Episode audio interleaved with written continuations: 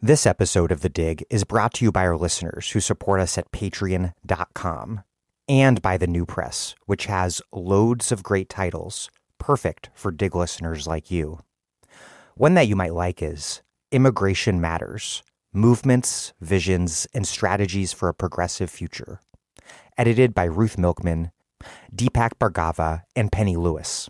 The Biden administration rescinded Trump's executive orders and sent immigration reform legislation to Congress on day one, signaling that immigration will be a governing priority.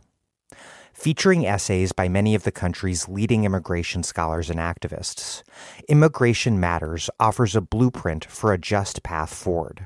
This upcoming Friday, February 26th at 1 p.m. EST, four contributors to the book, including U.S. Representative Pramila Jayapal, will join Community Change Action President Lorella Praeli to reflect on the lessons of past campaigns and outline provocative new paradigms for this crucial debate.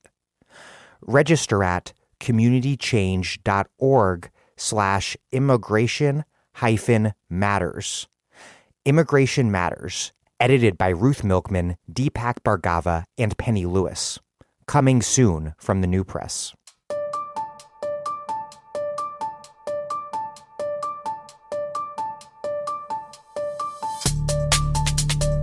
Welcome to The Dig, a podcast from Jacobin Magazine.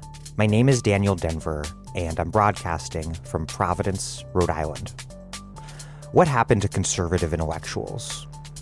By 2020, many found themselves with zero support among a right wing base that despises them. Yet others, paleocons, West Coast Straussians, found in our smooth brained former president a champion for their long held ideas. My guests today are Sam Adler Bell and Matt Sitman, the hosts of Know Your Enemy, a wonderful podcast about the American right that I listen to religiously. This episode is a wide ranging, lengthy discussion on the history of American conservative intellectuals and where things sit now, now that the American right has become an almost wholly owned subsidiary of Donald Trump.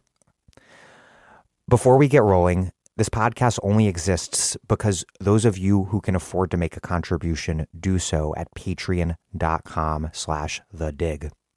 We do not paywall anything because we want everyone to be able to listen to everything we put out, regardless of your ability to pay.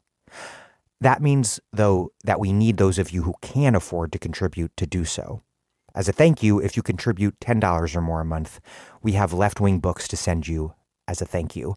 For larger donations, we are about to receive a shipment finally of mugs and tote bags. If you have not done so yet, please take a moment to contribute at patreon.com slash the dig. That's P-A-T-R-E-O-N dot com slash the dig. Also, some event announcements. Sunday, March 21st at 2 p.m. Eastern, filmmakers Astra Taylor and Eric Stoll will discuss their recent film You Are Not Alone with Dig listeners over Zoom. It's a 45 minute film available for free on the Intercept website, and I will link to that in the show notes. It's a record of a February 2020 conversation between activists and academics about student loan debt cancellation and free college and university tuition. You can watch You Are Not Alone in advance and then join our Dig Film Club for a discussion and Q&A with the filmmakers. Also, our next Dig Book Club is Paolo Gerbaudo's book The Digital Party political organization and online democracy. If you'd like to meet Astra and Eric and also Paolo, join the Dig Book Club to get the Zoom details. Sign up at thedigradio.com slash dig hyphen book hyphen club. I will put that link and a link to the documentary You Are Not Alone in the show notes. Okay, here we go. Sam Adler Bell is a freelance writer whose work has appeared in The Intercept, Commonweal, The New Republic, In These Times, Jacobin, and elsewhere. Matt Sitman is associate editor of Commonweal magazine and writes regularly for Dissent, where he also serves on the editorial board. The two are co hosts of Know Your Enemy, a podcast about the American right, sponsored by Dissent.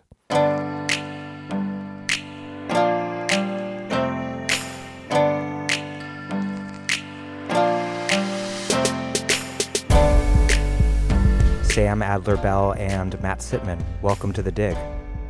Hi, Dan. Thanks so much. Thank you for having us. The Hoover Institute's Lan Lanhee Chen recently told the New York Times after Trump's acquittal, quote, when the Republican Party have been successful, it's been as a party of ideas. Many Republicans are more focused on talking about him rather than about what's next. And that's a very dangerous place to be. I thought that quote was fascinating because there's this standard story about the rise of the modern conservative movement, and it's an extremely intellectual centric one that goes something like this William F. Buckley founded the National Review. He fused these various strands of the right religious conservatives, anti communist militarists, free marketeers. He brought them all together. He purged the Bircher and anti Semitic lunatic fringe, and then they went on to win the nomination with Goldwater in 64 and then won everything with Reagan in 1980. What is true about this narrative and what is wrong about it, and what does that wrongness obscure? That question is a preoccupation of our show um, because, to be honest, Matt and I are both eggheads who like reading ideas. So we read a lot on the right, and it can be really interesting and exciting to do that. And you always have to sort of check yourself about whether what's being said is as important as the actual sort of social and cultural and material forces that are cohering this movement at any given historical moment. When we started our podcast, we were definitely inspired to some degree by Corey Robin's work on the right and sort of his thesis, which is, you know, something like, you know, conservatism consists of the intellectual articulation of, you know, the experience of having power, feeling it threatened, and and and fighting against mass movements of the left to democratize politics and break down social and political and economic hierarchies, um, and so that the ideas are always in service of protecting those hierarchies. I think for me, I, I, I basically agree with Robin, and I think that people have misunderstood him as suggesting that the ideas don't matter. I think that the ideas do matter because they're often a very sophisticated response to the discursive needs of a particular historical moment. And uh, protecting those hierarchies is maybe the motivating impulse behind these ideas, but nonetheless, reading them does give you a sense of what what what were the threats to those hierarchies at a particular moment, and and why did they require this particular set of ideas? Um, I mean, it's sort of like a vulgar Marxist analysis to some degree. You know, reading intellectual history as a as a Marxist of some sort is understanding what material needs the ruling order felt needed to be protected, and then the ideas that arise from that necessity are the ones that we read on the right. Matt, well, I think the story that you cited, I wanted to read here. There's a great quote from George Will. He wrote it in National Review in 1980, and he said this all great biblical stories begin with Genesis. And then he kind of compares that to the conservative movement. And he said, and before there was Ronald Reagan, there was Barry Goldwater. And before there was Barry Goldwater, there was National Review. And before there was National Review, there was Bill Buckley with a spark in his mind. And the spark in 1980 has become a conflagration. So the story you recited is basically the story conservatives tell about themselves. And there's an element of truth to it in the sense that Bill Buckley did found National Review. uh, Barry Goldwater did run for president and lose, but in the process seemed to change the Republican Party and give movement conservatives a foothold in electoral politics. And then in 1980, Bill Buckley's friend Ronald Reagan did in fact win a massive uh, election victory over Jimmy Carter. That's all true. And I think part of the reason for that is one of the very first books written about conservative politics and ideas that really had, I think, academic standing and was written by a real historian is George H. Nash's book, The Conservative Intellectual Movement in America, um, 1945 to, well, whatever the edition you're reading, you know, the, the date kind of expands in later editions. Um, and that was the story he told. It was very focused on National Review. It was very focused on the intellectual side of things, the ideas, and the institutions and magazines and publications that help spread those ideas. And I think it's just taken historians and others a kind of longer time to really sort out what was going on in those decades between the founding of National Review and kind of America's right turn politically. What about that comment from Chen recently that the problem with the Republican Party now as a Trumpist party is that it is no longer a party of ideas. And what was most significant about conservatism prior to Trump was that it was just full of ideas and ideas directed. What kind of function does that just so story play on the right? And also, I would add, for those outside of the right, and there are many of them who are committed to the idea that there was this respectable and thoughtful right that Trump represents this decisive break from. Well, I think there's a couple things I would say in response to that. One is the story that the right tells about themselves is self exonerating. Because part of that story is that when Bill Buckley founded National Review and convened debates about what the nature of American conservatism in that moment could be and should be, you know, part of that tale is that along the way he weeded out the John Birchers. He weeded out Ayn Rand. Later on, he fired Joe Sobran, uh, a, a Catholic writer who really crossed the line in terms of anti Semitism. So Buckley becomes the gatekeeper that kind of purifies conservatism, again, kicking out the, the more unruly, conspiratorial, or just dangerous ideas. And so that was that's part of that story that those elements were weeded out and then a pure kind of vibrant intellectual conservatism eventually won over the country through the vehicle of Ronald Reagan. Um, and I think what that tends to miss is that so many of the ideas that conservatives put forward, in a like phenomenolo- phenomenological sense, they did put forward new ideas. Like supply side economics was at the time, it might have had older origins, but the packaging and formulation felt fresh. And when the Heritage Foundation handed Ronald Reagan a mandate for leadership, which was this like 1,200 page document filled with policy su- suggestions at every level of the federal government. You know, those were I, policy ideas. They it felt like there was a lot happening, but really they just were dressing up. I think a lot of long-standing impulses on the right, and in someone like Reagan, they found the ideal pitchman to present those ideas.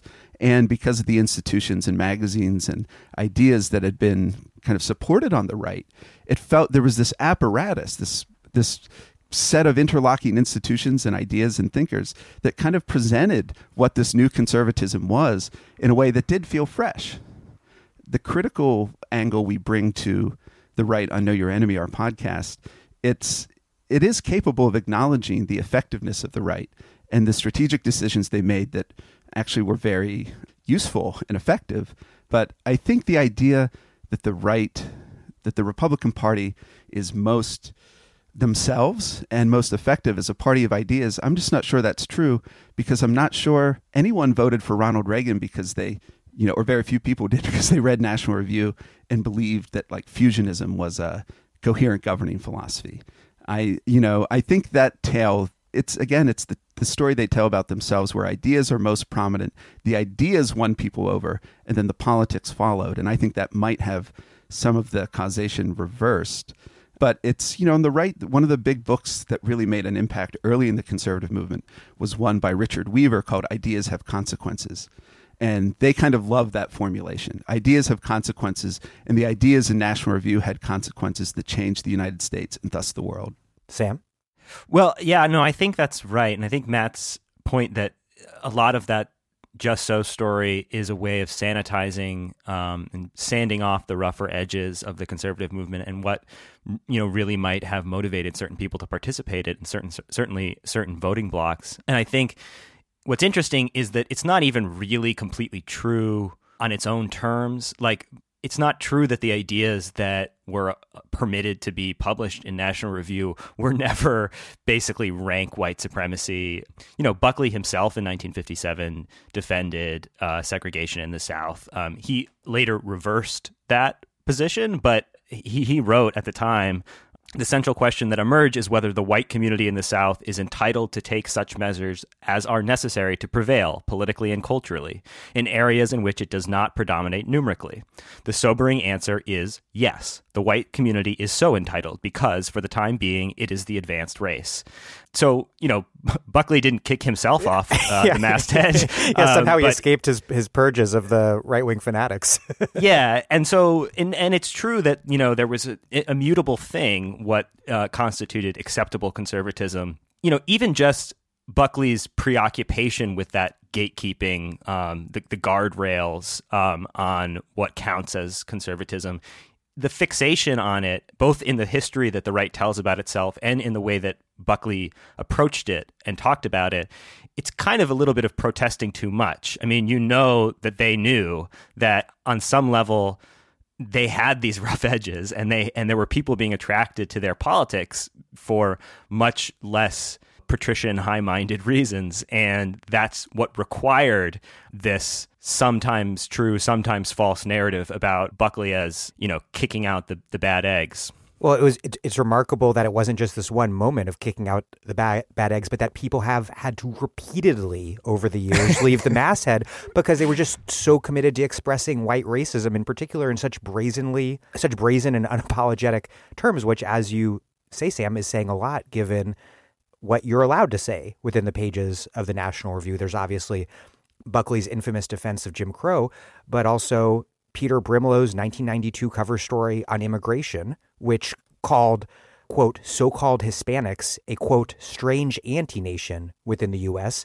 That article goes on to become the best selling book, Alien Nation, which then influences Ann Coulter. He, she says that book turned her on to, or maybe that article, I believe, turned her on to nativist politics. And then Coulter's anti immigrant polemics have a major influence on Trump. So there's a really direct line there yeah. from the National Review to Trump on immigration. And I found an article just from 2004 where Buckley was praising the novel The Camp of the Saints, a far right yes. nativist fever dream about what would today be called the Great Replacement. Yes. Yeah. And I, Be- beloved by, um, what, what's his name? Rod Dreher. Oh yeah, Rod Dreher and uh, oh, we'll um, be talking Dreher. okay, okay. Um, no, we well, can bring him up whenever. or he he at least cited that book a lot and, on his blog, but also Jeffrey and, Hart and Bannon, Bannon, Bannon, right? yes. Um, but Jeffrey Hart, who to kind of flesh out some of these connections, I believe he reviewed Camp of the Saints for National Review when it uh, was published in English. I want to say in like the late seventies. Yeah, I think uh, so. If that sounds right. And of course, it was a very favorable review. But Jeffrey Hart was a longtime Dartmouth professor, so he was kind of the conservative on faculty that shepherded people like Laura Ingraham and Dinesh D'Souza when they were at Dartmouth you know, Dartmouth was kind of a hotbed of campus conservatism. And Jeffrey Hart, this key player in National Review's history, he actually wrote a memoir of his time, uh, you know, working for National Review and his travels on the right. He was praising Camp of the Saints too. And I think one thing this gets at, occasionally you see this overlap between the impulses of the conservative base and what happens in the magazines uh, at the level of ideas.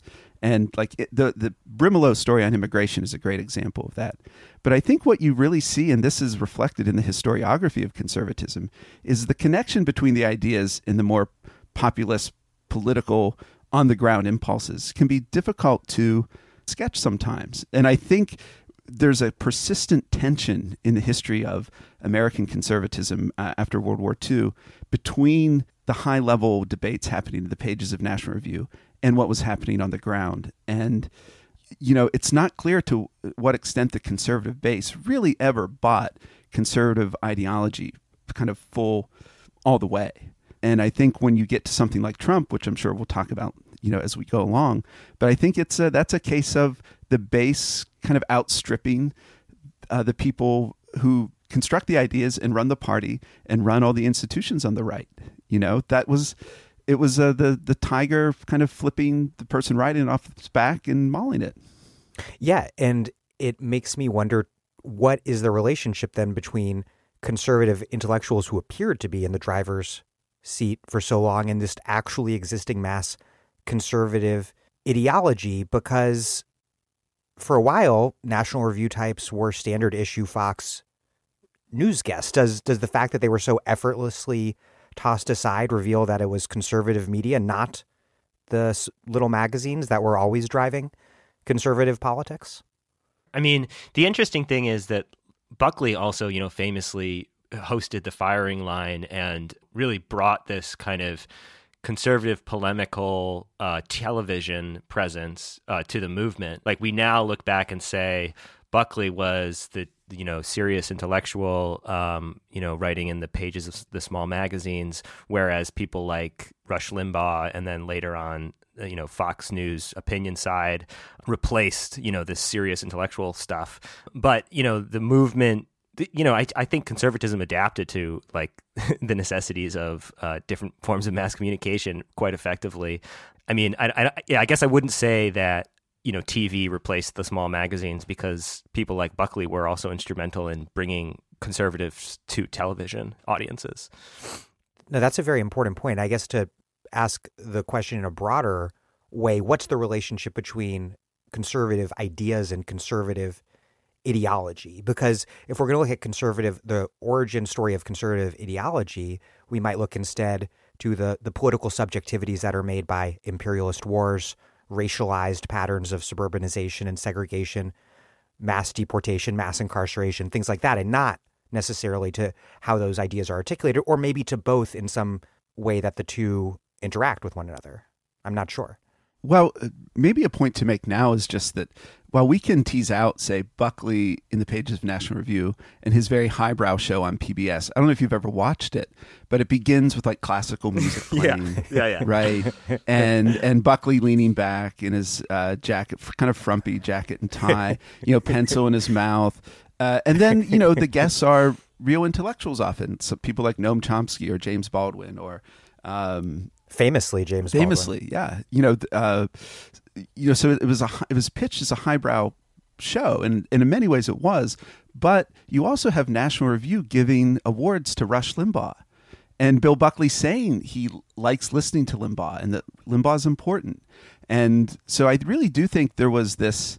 Uh, maybe in its early days, the intellectuals at National Review felt that they were really you know, a small band of dissidents but as it goes along, I mean, just the, the there's a real breakdown between the more popular expressions of conservatism and the more highbrow expressions of it, and they kind of, you know, merge into one another, or at least the highbrow people like Buckley will give Limbaugh their, um, you know, stamp of approval. And Ann Coulter wrote for National Review. Dinesh D'Souza, his name might still be on the masthead. They might have removed it more recently, for, but for the longest time, his name was on the masthead. So it's we can identify these distinctions, but often in practice, the right is just very good at working together for power. And I, I know that sounds very simplistic to put it that way. I don't mean to sound childish when I say that, but it's having a common enemy. And maybe we can break down some of what was going on in the pages of National Review a bit more before we move along, because having a common enemy, especially the Soviet Union, really helped conservatives coalesce. And I think the way they talk about liberalism now and, you know, the, the socialists and the squad, like they're really good at identifying an enemy and then getting everyone who also perceives that as an enemy to somehow work together, at least practically. Yeah, no, that's a good call. Let's pause for a moment and explain what this fusion was that Buckley accomplished with the National Review, what sort of various currents of conservatism he tied together and, and, and how how he did it. You know, I'm fascinated by this fusionism as kind of this strategy for cohering these competing tendencies, these sort of inchoate conservative ideas and impulses in American life prior to the founding of National Review in the post war period. Because really, you had um, two really main tendencies. One being sort of the traditionalist conservatism of you know that was that was articulated most eloquently in uh, Russell Kirk's book, The Conservative Mind, and then you had a more libertarian, uh, classical liberal tradition, which uh, was beginning to be articulated by people like Friedrich Hayek, earlier sort of libertarians like Frank Chodorov and Albert J. Nock, Murray Rothbard was one a libertarian. Um, Frank Meyer, who ends up playing. So the, the, the neoliberals in that case. Yes, yeah, Liber- libertarians in the sense of being preoccupied primarily with individual liberty, free enterprise, laissez-faire economics, private property, and sort of public reason, um, as sort of put set against the traditionalists who were primarily invested in defending order, consensus, morality, religion, truth, and virtue. And those people were people prior to this kind of cohering of these ideas in the pages of National Review, people like Willmoore Kendall, Russell Kirk, Eric Voegelin, um, Brent Bozell, who which I know Matt wants to talk about a bit. And the religious right at that time was, if I understand correctly, like more quietist before they were awake reawakened as part of the modern conservative movement. As a as a like organized political force, I think that's right. Um, but of course, people like Kendall, Kirk, Voegelin, Bozell, I mean, these they were all very religious, and the traditionalists were quite invested in you know religion as the preserver of morality and virtue in, in, in American life. And I think the important thing to bring the listener's attention to, there's profound contradictions. There's profound tension between those two tendencies. Like we now think of because we live in some ways in the world that fusionism built, we think of social conservatism and laissez-faire economics as fitting together naturally. But at the time, they, they really didn't. And in some ways, in the ideas themselves, they're in, in deep tension, right? Because the traditionalists acknowledge that capitalism, that modernity, that individualism let loose by liberalism itself undermines these social bonds that constitute you know, religious, social, and moral life in America. I mean, they were profoundly critical of individualism as such. Um, here, I'm going to find a quote. So hold on. Kirk wrote in The Conservative Mind, which came out in 1953, quote, individualism is social atomism. Conservatism is community of spirit. He, he suggested that the ideal, ideology of individualism, quote, is a denial that life has any meaning except gratification of the ego. He also wrote in the same book, quote, as consolidation of economic power progresses, the realm of personal freedom will diminish, whether the masters of the economy are state servants or the servants of private corporations. So in the traditionalist camp, there was there was a deep critique of capitalism, of industrialization, which was seen as undermining sort of the the social bonds that constitute social conservatism, the family, the church and the libertarians, you know, their their preoccupation was with free enterprise, unfettered capitalism. Eh, P- people like Hayek, you know, that was their that was completely their fixation. And and there's and there's also obviously like a, a deep contradiction between the idea of liberalism, sort of the tr- tradition of, of of of rights and of individual liberty and the religious preoccupations of the traditionalists, right? Because if you're someone who's who thinks that basically like po- social and political life needs to be organized in such a way that there are sanctions for heresy, you know, for immoral behavior, then you're going to have problems with liberalism as such, which tries to create a pluralistic society, you know, which uh, is invested in freedom of speech and freedom of religion. And so I'm only bringing the listeners' attention to this stuff because the project of fusing these camps together was a complicated one, one that doesn't, it, it isn't self evident why it would work. It's one um, of those things that seems inevitable in retrospect. It's exactly. And maybe, Matt, you want to take it up with what fusionism actually was and did. Yes. I mean, I think one thing that Sam's pointing at, which is true, is that in some ways, the post war right really began with their rejection of the New Deal. And the first real blows struck against that were by people like Hayek publishing The Road to Serfdom in 1944. And so the libertarian critique of kind of state planning and a kind of slide towards statism, that was there. And when Buckley started National Review in 1955, you know, the libertarian camp was in the mix. But you had, as Sam's pointing out, moral traditionalists, people like Russell Kirk, religious conservatives of a, of a certain stripe, and you had anti-communists, like uh, which can't be underplayed in terms of the founding of National Review. There was a real injection of kind of writerly talent and ideas uh, on the right because of basically fellow travelers, Trotskyists, some kind of people on the you know some kind of position on the left. You know they reacted to kind of Soviet crimes and kind of had Cold War conversions. And they found a new team, so to speak, among the anti communists at National Review. And Whittaker, so you had Whittaker Chambers and whatnot. Whittaker Chambers, famously Max Eastman, John Dos Passos, James Burnham. These are all people in the mix. Frank Meyer, Willmoore Kendall, they were both uh, communists. Yeah. yeah. And so you have all this in the mix at National Review the libertarians, the moral traditionalists, and the anti communists. And the question was, could it be anything more than a practical alliance? Was there any real theoretical coherence to it? And the name for that supposed theoretical coherence is fusionism. And the debates really, like Russell Kirk took himself off the masthead of National Review because he thought it was too national, uh, too individualistic. And Frank Meyer wrote kind of a blistering critique of Kirk and his style of conservatism. And so the argument for fusionism, uh, kind of through Meyer, went something like this to be virtuous, the precondition is freedom. True virtue is only chosen virtue. And then when you add in the Cold War stuff, that kind of the Soviet Union was both atheistic and godless and therefore immoral and represented the kind of apogee of state planning and control. And so the Cold War element really, I think, helped provide the glue that held some of these uh, debates together because you could look at the Soviet Union and say, see, true practicing true Christianity, living a virtuous life, you can't do that when the state is cracking down on your religion or you know, oppressive in certain ways. And so the the same freedom that allows men and women to choose virtuous lives is the same freedom that protects the economy from planning. So Meyer thought that freedom held it together, and his famous book on this was called In Defense of Freedom. And uh, there's one thing I wanted to read from it because it's such a. I think it's, this really does get to a problem in conservatism. I think it's a sharp uh, and perceptive point from from Meyer. But this is what he says, and he's talking about the kind of inheritance of tradition, uh, which someone like Kirk and the kind of Burkean strain of conservatism, going back to Edmund Burke, emphasize. Meyer says this. Either the whole historical and social situation in which they find themselves including the development of collectivism, statism, and intellectual anarchy, is providential, and all prescriptive attitudes, including the orthodox collectivist attitudes of the day, are right and true, in which case there's no justification for their stand in opposition to them, meaning the, the traditionalist conservatives, they would have they have no ground to stand on.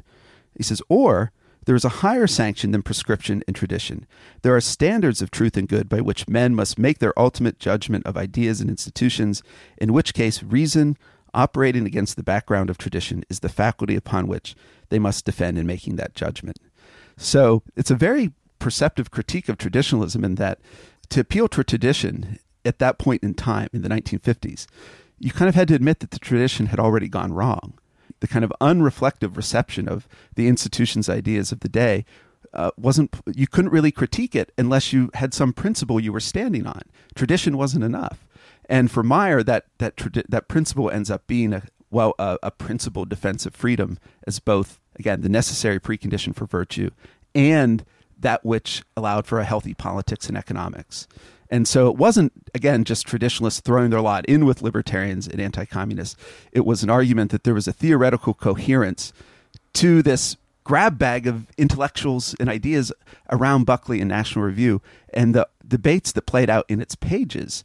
One reason it's so thrilling to kind of study this period of conservative history is that the like the what I just read from Frank Meyer in Defense of Freedom, he's talking about Hegel and Kant and political philosophy and they they kind of made these grand arguments that appealed to big ideas uh, throughout history, big thinkers, important texts, and related them to the day to day ongoing politics all around them. And it, it, was a very kind of heady time, I think, to be a young conservative. And it's partly why I think so many converts were attracted to it. Uh, it felt energetic and it felt alive. And the debates were interesting, even if, as Sam's pointing out, what came to be called fusionism you can read Meyer and say, sure, I get what you're pointing to, but it doesn't change the practical effects of capitalism as an uh, engine of creative destruction that you know just is not very conducive to settled traditional patterns of life. They never really resolve that. Right. Yeah. And just because you said um, converts too, I mean, just I just want to make a note because the listeners of this podcast might have their ears perk up when they hear how many conservatives were former communists. I think uh, there's a lot to be said about what about experience, the fellow traveler experience inspired people like uh, Meyer and Burnham and Kendall and others to become conservatives, um, these early movement conservatives. But I mean, one thing just to point to is that, as your listeners might be able to sympathize with, the experience of um, sort of participating in the Popular Front or um, you know being involved in all of the schisms that were taking place amongst leftists and a lot of these people were Trotskyists was one which might have led them to believe that there was some there was it was important to have some kind of shared basis on which to organize collectively. That like sort of sectarian wreckers might be a problem in a in a movement that was seeking power in America. They, I think, were sympathetic to this is the sort of more cynical account, but sympathetic to fusionism as just a way of settling, not settling some of these debates, but creating a platform for those debates to play out that wouldn't result in constant fissures and the breaking up of the movement as such. Why was it that this all provoked them to convert to conservatism at the time, rag- rather marginal in American intellectual life, instead of to Cold War liberalism? Well, for one thing, Dan, uh, someone like James Burnham, he wrote a book called Suicide of the West, and he described liberalism as the ideology of Western suicide. So partly it was an analysis of liberalism, meaning they just didn't think even even a more muscular Cold War so-called Cold War liberalism. I think they just thought that deep down liberalism didn't have the resources within it to really fight the Soviet Union the way they wanted. And they came to a lot of these people around National Review. There were debates, editorial debates about whether the United States should issue a, a, a nuclear first strike on the Soviet Union, say. Like while we had a preponderance of uh, military might, and our nuclear forces were greater than theirs. They were seriously debating that.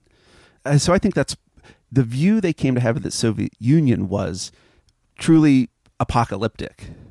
The nature of this struggle was apocalyptic, and they didn't think liberalism had the resources to to to fight it. But I would also say um, a lot of these people they felt like they had the scales kind of ripped from their fall, fall from their eyes it was such a jarring experience that I think many of them had then like a religious conversion in response to it of some kind. Someone like Whittaker Chambers became a Christian. And th- one of the famous books of this period uh, is called The God That Failed. And it's of people who, again, converted away from kind of being a fellow traveler or a communist of some kind.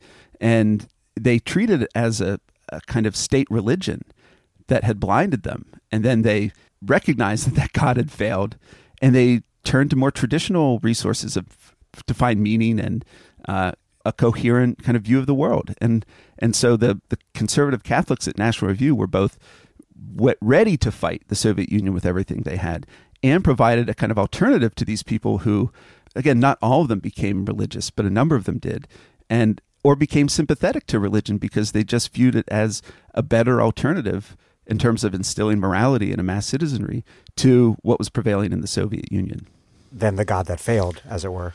Yes, it, yeah. it's fascinating that the that it's the Cold War anti-communism that sutures these two sides together because it's Cold War anti-communism that underpins the entire post-war Keynesian New Deal liberal order, and it suggests that consistently the liberal order it's not just the right reacting to the liberal order or the left, but that the liberal order itself creates some of, or at least co creates some of the very themes that the right uses to attack liberalism.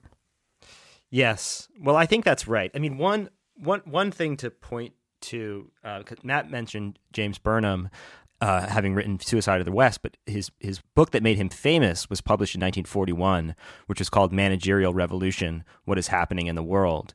Um, and just a year before that, I mean, in, in, the 30s, he was a close confidant of Trotsky, one of his closest in America. He was a member of the Socialist Workers Party. I read, the, clo- with, I read the closest in America, maybe. I don't know. Yeah, yes, I'm sure that's right. He sided with Shachtman in the split in the late 30s in the, in the Socialist Workers Party, you know, inspired in part by the Nazi Soviet Pact. He ultimately uh, was so disgusted by Stalinism and and what he perceived as the Trotskyist Party's insufficient denunciation of uh, what had happened in the Soviet Union that he abandoned it altogether. But so much, I mean, he was driven to be so suspicious of planning and the dominance of uh, sort of political elite over the economy um, that managerial revolution which was written just a few years after you know he abandoned the left uh, 1941 published. and was was was influenced primarily you know by still by marx was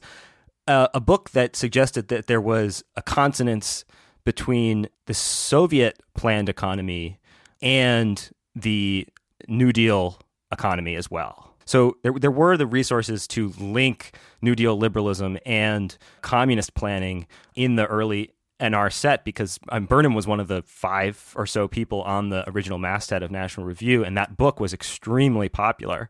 Um, and so the idea was that, that that there had become in the early part of the 20th century a class of managers right who who drive who have a drive for social dominance for power and privilege and for the position of the ruling class who manage the economy um, and that the unfreedom of of of the Soviet Union was all that there the same sort of unfreedom was a threat in America because of New Deal liberalism. Yes, and that's amplified then by Hayek, as we mentioned earlier in 1944, The Road to Serfdom. I mean, the road to serfdom is the road to England and the United States becoming something like the Soviet Union, right? So it's it's that continuity that some of these people posited between what was happening in the United States with the New Deal and the news, you know, the welfare state, uh, social spending, etc., with what was happening abroad in the Soviet Union. That continuity they pointed to was such a key part of the argument, as Sam's getting to, because when you're talking about why that glue held the different factions of conservatism together, it's you can see how if you're a religious conservative, the Soviet Union is like atheism on the march. If you're an economic libertarian, the Soviet Union represents your nightmare of state planning. And and so that that enemy had something to offer all elements of the conservative coalition that was uh, coming into being.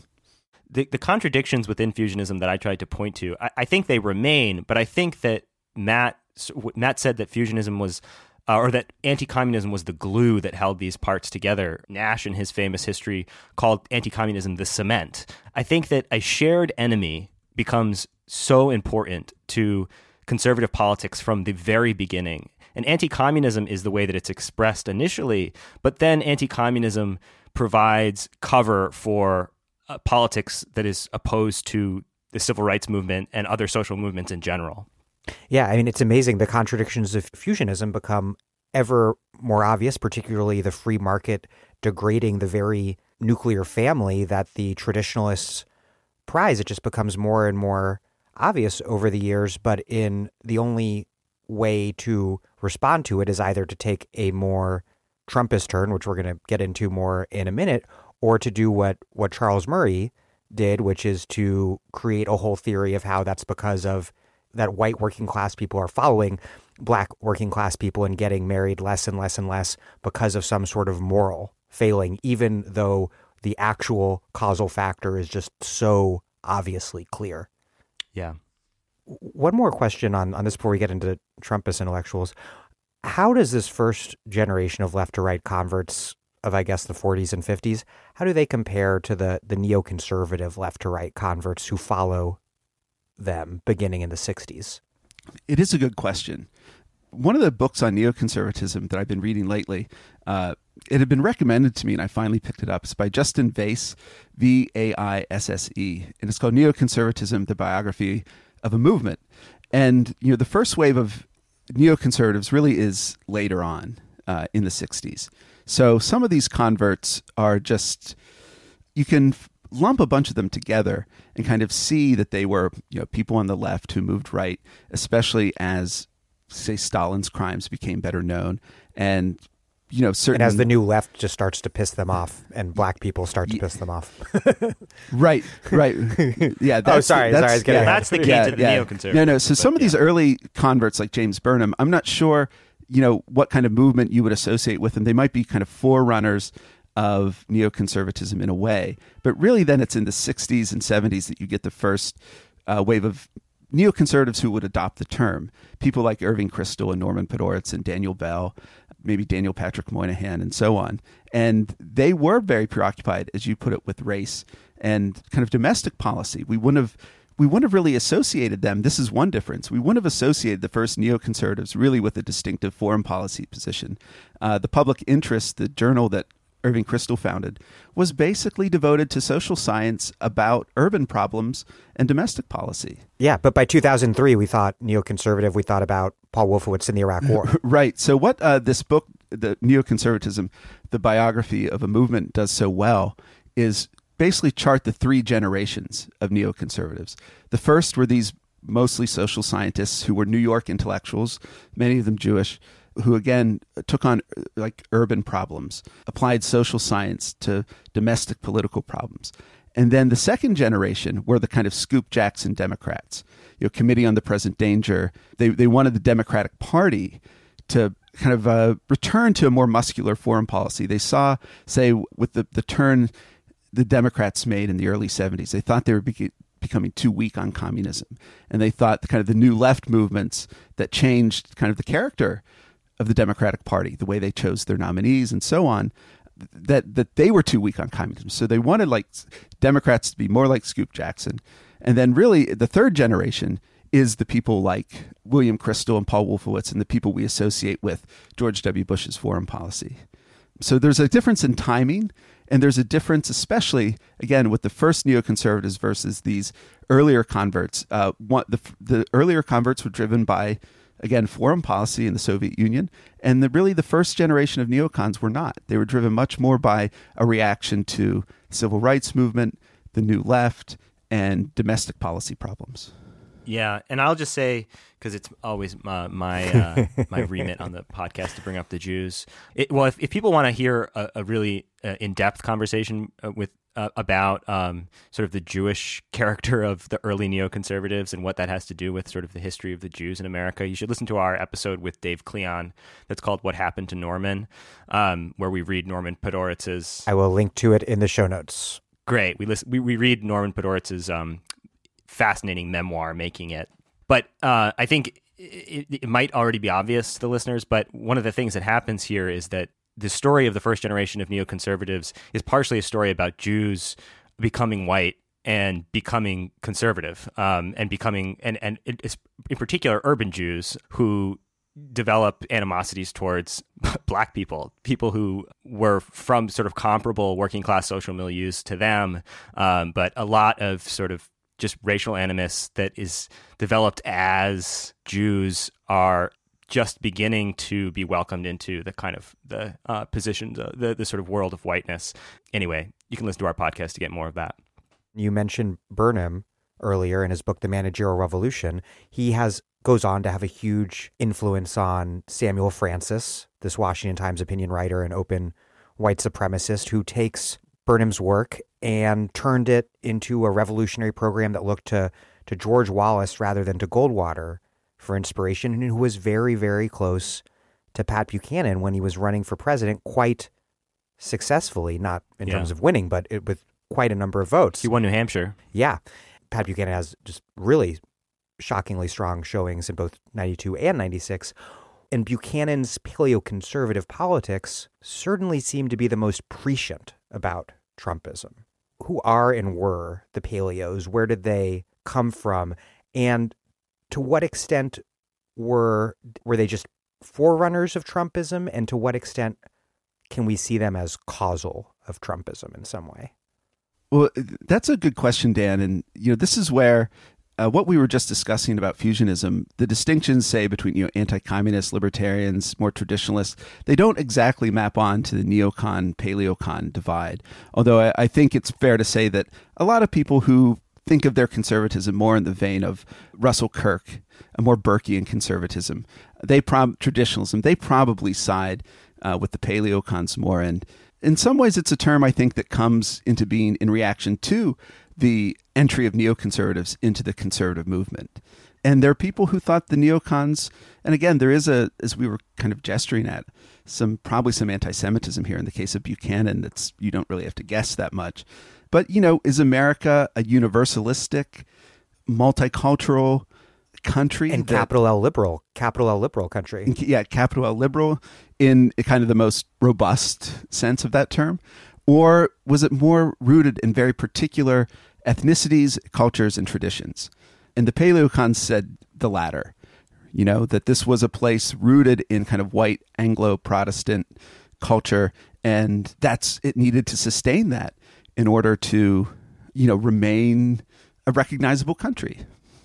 Now, I would say uh, that one way of thinking about paleoconservatism, it's it's Pat Buchanan, as you mentioned, Sam Francis, Paul Gottfried, probably people like Joe Sobran, probably people like Peter Brimelow, as you mentioned earlier. You know, immigration is a huge issue for them, as you might guess by what I just said. But, you know, when you take a step back, there's a few kind of key things I think to keep in mind. And one of which is someone like Francis's, Sam Francis's analysis was rooted in a book called The Middle American Revolution. And it was kind of getting at the phenomenon of what we might call Reagan Democrats white, blue collar workers, people from the Midwest who kind of turned away from the Democratic Party and became more Republican and were kind of looking for conservative alternatives. And so, in the sense of whether paleoconservatism is like a precursor or how you might think about it in relation to Trump, I think there's two things going on. One day, I, the paleoconservative were identifying the right base for a popular political movement on the right, that they saw opportunities there where the people were not necessarily wedded to libertarian economics or Reaganomics or uh, you know the traditional GOP GOP platform on on economics, but they were moved very much by immigration and demographics. You know, again, because they weren't sold on Reaganomics, they were aware of their own pre- economic precariousness in some ways. I think you see that they give you a taste for the instability of fusionism, meaning not just there was a kind of theoretical incoherence between defending capitalism the way it was on the right, uh, defense of traditional virtues, traditional morality, traditional religious, religious communities, so on and so forth, but that actually over time, the the conservative agenda, as it was implemented by Reagan, it took a toll on conservative voters and that kind of in, that kind of tension, the fact that what the Republican Party was selling was actually not in the material interests of a lot of its voters. Um, I think paleocons picked up on that early. I mean, Pat Buchanan railed against NAFTA, not just immigration and and the first Gulf War and the first Gulf War, but you know it, the outsourcing jobs and kind of enriching foreign countries at the expense of American workers. And that kind of taps into a xenophobic vein too, right? It's still a kind of fear of foreigners that Americans are being ripped off at the expense of uh, people in different countries. Uh, but uh, it's two sides of a globalist coin, a system run by cosmopolitan elites whose allegiance is not to the people of the United States. Y- yes, and I, I think in you know one way of understanding Trumpism, uh, in terms of the history we've been sketching, is that eventually that instability of the fusionist synthesis broke apart, and the economic part of it, you know, played a distinctive role in that.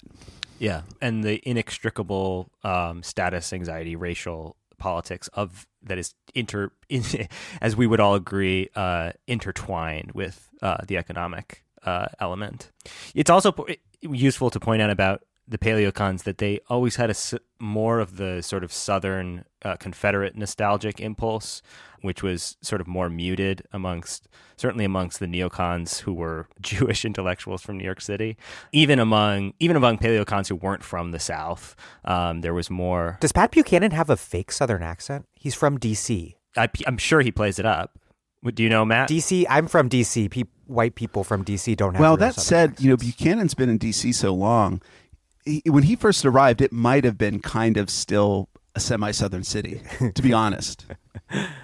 Yeah, maybe. Yeah. Maybe that's well. Fair. Think about how long be, Bernie's be been in Vermont, and he still talks like he's uh, from yeah. Manhattan Beach.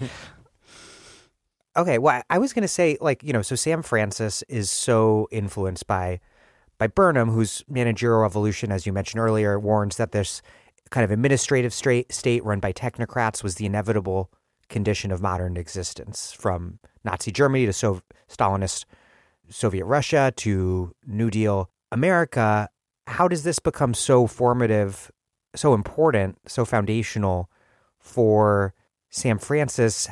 And there are all kinds of conservative issues with what we've come to know as the administrative state. But what what's the paleo's problem with with that state?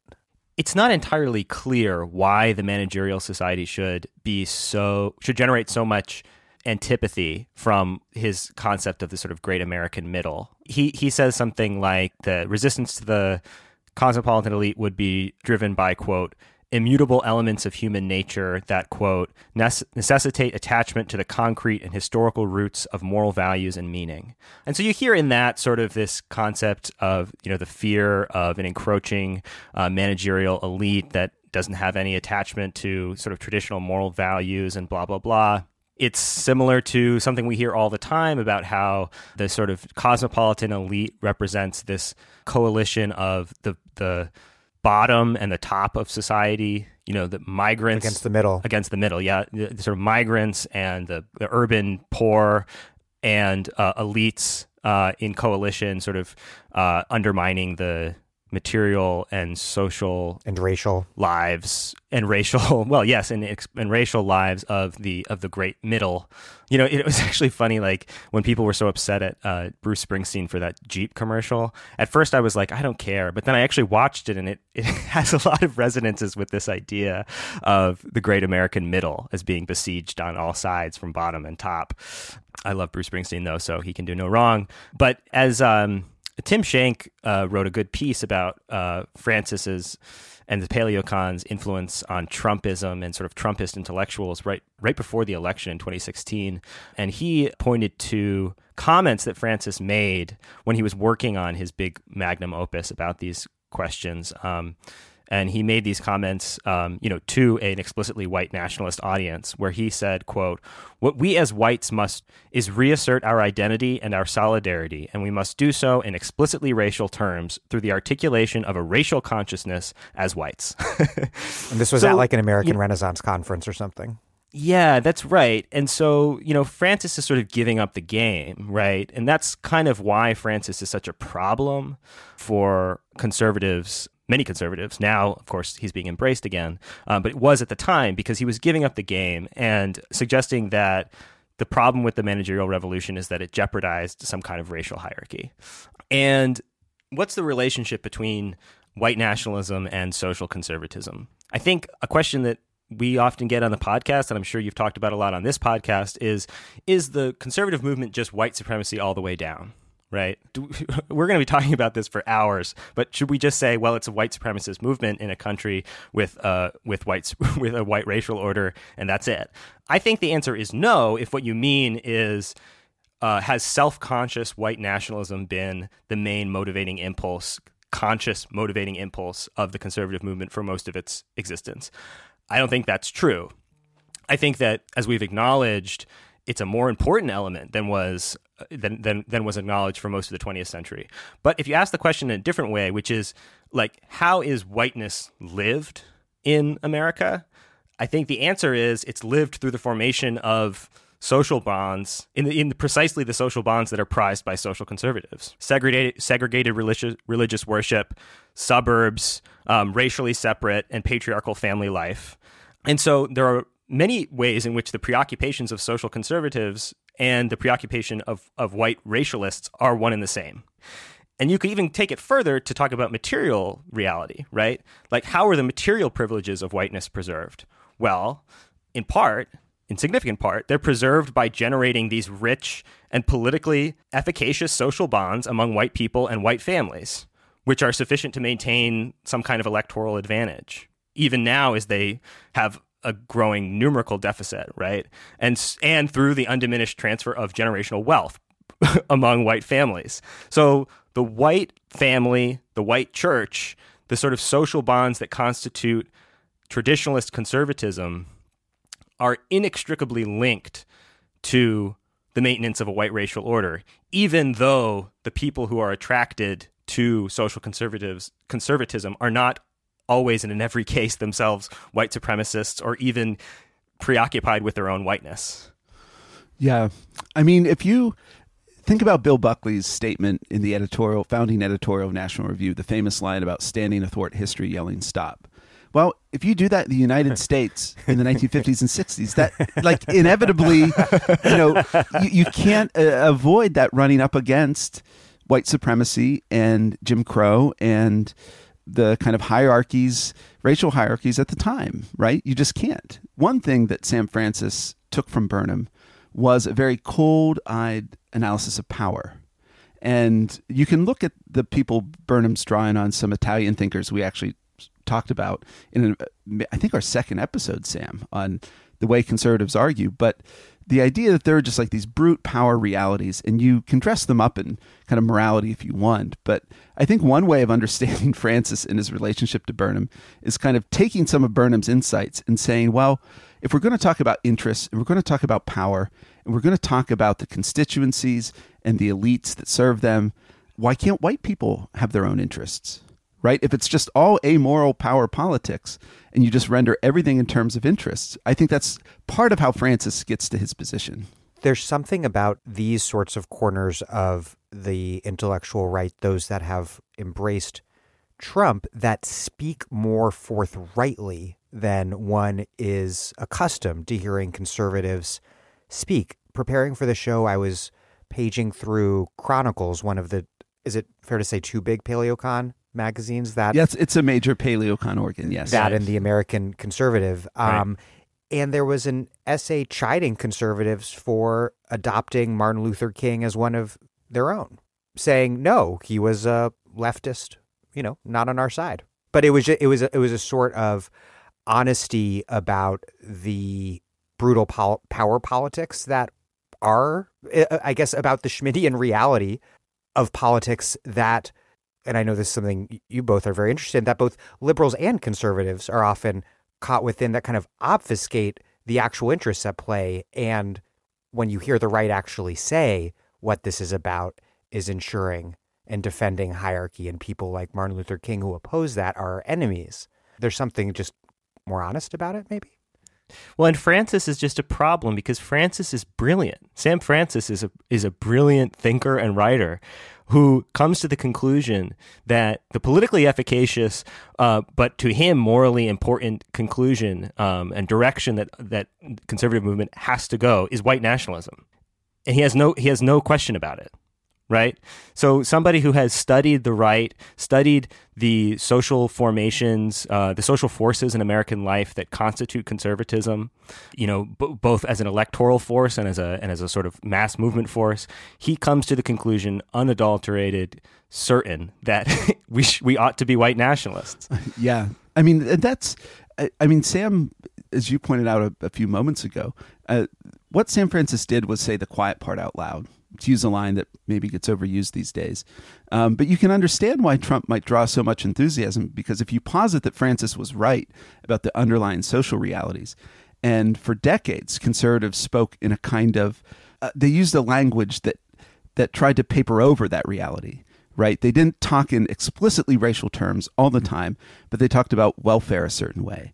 They talked about welfare queens. Or even defended imperialism and liberal multicultural terms, which Bush really did right. for the war on terror. Right.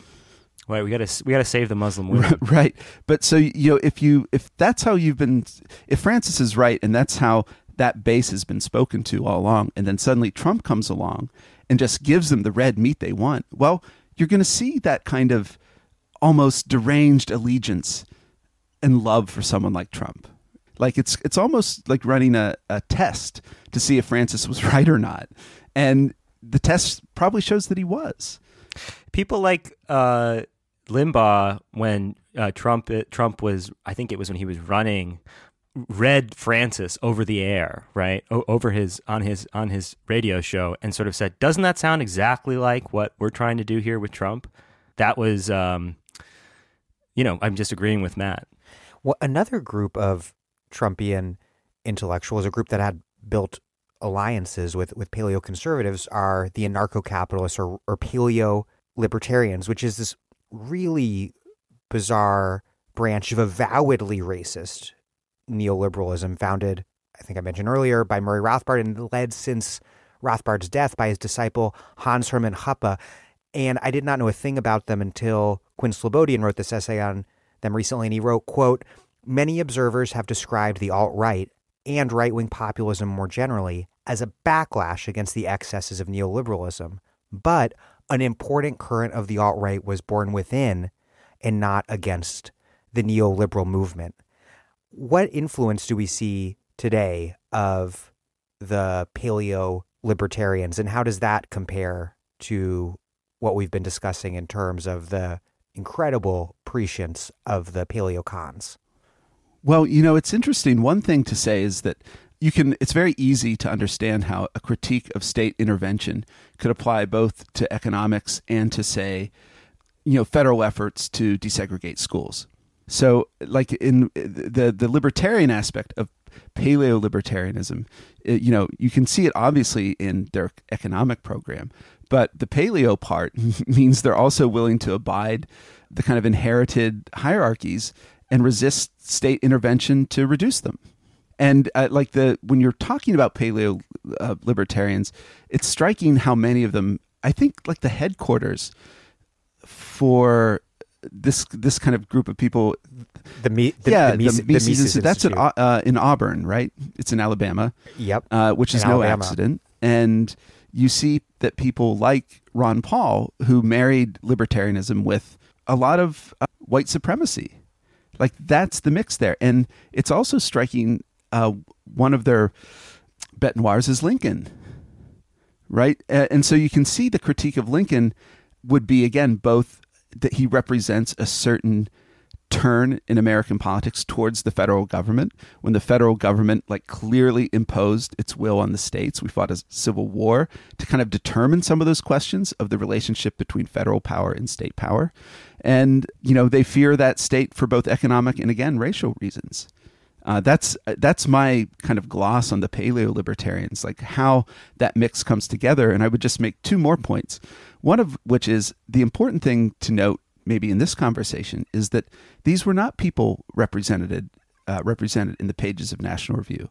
I mean, some of them might have written early on for the magazine. It's not like they never appeared in its pages, but as something like paleo libertarianism kind of comes into its own more, it's really a distinct strand. So the the idea that you can tell the full story of the right by paying attention to the debates about fusionism in the pages of National Review. This is a really good example of something happening off screen or off page, so to speak, but really capturing currents that were actually at work in American politics and society.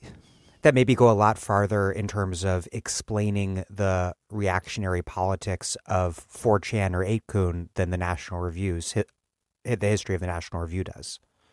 Next up, in terms of conservative intellectual strands, currents that have embraced Trump, which I learned about from for the very first time from your podcast, the West Coast Straussians. Who was Leo Strauss? Who are the West Coast Straussians, and why have they become such ardent Trumpers? I mean, Leo Strauss, we probably don't need to explore his uh, life and career too much, but he was a Jewish German emigre to the United States who was a really remarkable political philosopher. And because of those experiences of being a Jew who fled Nazi Germany, you can see in his work there's a concern for like what went wrong in modern life that might have led to these crimes. And he was someone who valued the wisdom of the ancients and the belief in natural right, like a kind of against historicism and against relativism. And he, when he came to the United States, he taught at the New School for a while. It's where he taught Harry Jaffa, who's kind of the founder of West Coast Straussianism. He taught it for many years at Claremont Institute. But then Leo Strauss moved to uh, the University of Chicago. Uh, he there's kind of a school of political philosophy called Straussianism, and it and a lot of neoconservatives were in that Straussian orbit in some way. And one branch of them, the West Coast Straussians, kind of a, tried to apply Strauss's teaching to American politics. Kind of viewed American politics as the stage on which some of these grand debates throughout the history of political philosophy kind of played themselves out. And it, I mentioned Harry Jaffa, Leo Strauss's student, who again is kind of the founder of West Coast Straussianism. His famous book, um, "Crisis of the House Divided," which is an interpretation of the Lincoln Douglas debates, it's a defense of Lincoln, which is interesting just in terms of the history of conservatism. But it also almost treats the Lincoln Douglas debates of a reprise of, say, Socrates and Thrasymachus in Plato's dialogues, right? Like, does might make right? Uh, Douglas, Stephen Douglas saying, vote it up or vote it down, right? The majority, is there a principle that transcends majority rule, or is it just the mightier faction wins? Or is there a moral principle that actually, you know, determines how you should think about these issues? And Lincoln said, So Jaffa gleans an anti-democratic well, um, argument from Lincoln. um, it's more that Lincoln defended the, the prerequisites for democracy, meaning, could you vote yourself out of democracy in a way, right? Could you vote slavery into effect, which undermines the very foundations of self government, which is consent of the governed? So, uh, my point is just that that style of thinking that you could almost replay Thrasymachus and Socrates on the stage of American politics was very Straussian. And the episode we did on the West Coast Straussians was just an explanation of their role in producing the 1776 report that Trump, uh, the Trump administration released on his like next to last day in office, and why they were so Trumpy. And it has a lot to do with their view of the American founding, and then you know, how they think America has to be defended, how its constitutional system has to be defended. But they were an extremely Trumpy group they're associated with the Claremont Review of Books, which published the Flight 93 election, that famous document. Uh, again, they, many of them were on the roster of those who produced the 1776 report, and they've just been some of Trump's most steadfast uh, supporters, kind of on the intellectual right. And we can say more about all that, but I don't want to talk too long before maybe letting Sam chime in here the West Coast Straussians uh, tended to have, as Matt alluded to, like they mix it up with politics, you know, party politics more, and always kind of had more sympathy for the populist elements in the Republican base. And so it's true that when Trump came along, they were among the first intellectuals to say, try to build a kind of uh, coherent intellectual scaffolding around what Trumpism ought to be. Um, and the first iteration of that was the um, the Journal of American Greatness. Yes, the Journal of American Greatness, which was written under pseudonyms, but uh, by many people associated with Claremont and West Coast Straussianism. And it was this sort of it, it, it's similar to what Matt's describing. It was it was playful, it was erudite, it was linking uh, debates about Trump and the Republican Party to ancient philosophy and uh, debates about the founding. Here's a follow up. Uh, you mentioned that they were so interested in sort of the populist end of conservative politics, but at first blush, Straussians are not obvious populists because Straussians believe that the truth that philosophy teaches about the world is so fundamentally and dangerously nihilistic that there's no firm grounding for morality that government must protect the populace from that esoteric knowledge. It's an incredibly elitist philosophy. So, how does that square with Trumpian right wing populism? Is what they like about Trump the way he creates a sort of bizarre sideshow that precisely that mystifies reality for the masses and thus protects them from this forbidden fruit? Well, one thing to say in response to that, Dan, is that I think it's fair to call the West Coast Straussians the least esoteric of the bunch um, meaning it's very hard to tell which one of them might s- secretly believe that you know the truth about the world is nihilistic then the people need to be protected from that versus those who really and truly have bought into a story of you know america's unique virtue and greatness. Then what makes them straussians? Um, yeah. it ha- I think it has a lot to do with the, the kind of categories of thought they use, meaning they still use the Straussian dichotomy between, say, natural right and history right? Between things grounded in natural rights uh, that are knowable by human reason, like things in the structure of reality about right and wrong, about about rights, about how governments might work, versus you know again more relativistic or or even nihilistic strains of thinking they associate with progressivism. So they kind of use the Straussian categories. Uh, that's one reason they're Straussian, and they kind of just take that appar- philosophical apparatus and apply it to America and I again, it's really unclear to me which ones of them truly believe it and which ones might not. And the West Coast Straussians, they they believe that the American founding represents at least a um, a sufficient. What is it? It's low and well. Leo Strauss what, called the line, um, modern political thought th- that it was founded on kind of low but solid principles. Meaning, you know, if you go to like Hobbes and Locke, the idea of okay, we should form a society because not as the classics or the ancients might have, searching for the, the best regime, you know, the most virtuous and, and kind of philosophically perfect regime, but the regime founded in, okay, we're going to form a society so that we don't kill each other, right? We can, you know, kind of commodious living, as Locke put it. Uh, so that low but solid foundation of early modern political thought, it's, it's not the best regime, but in the United States, they believe that it's good enough uh, to be worth defending.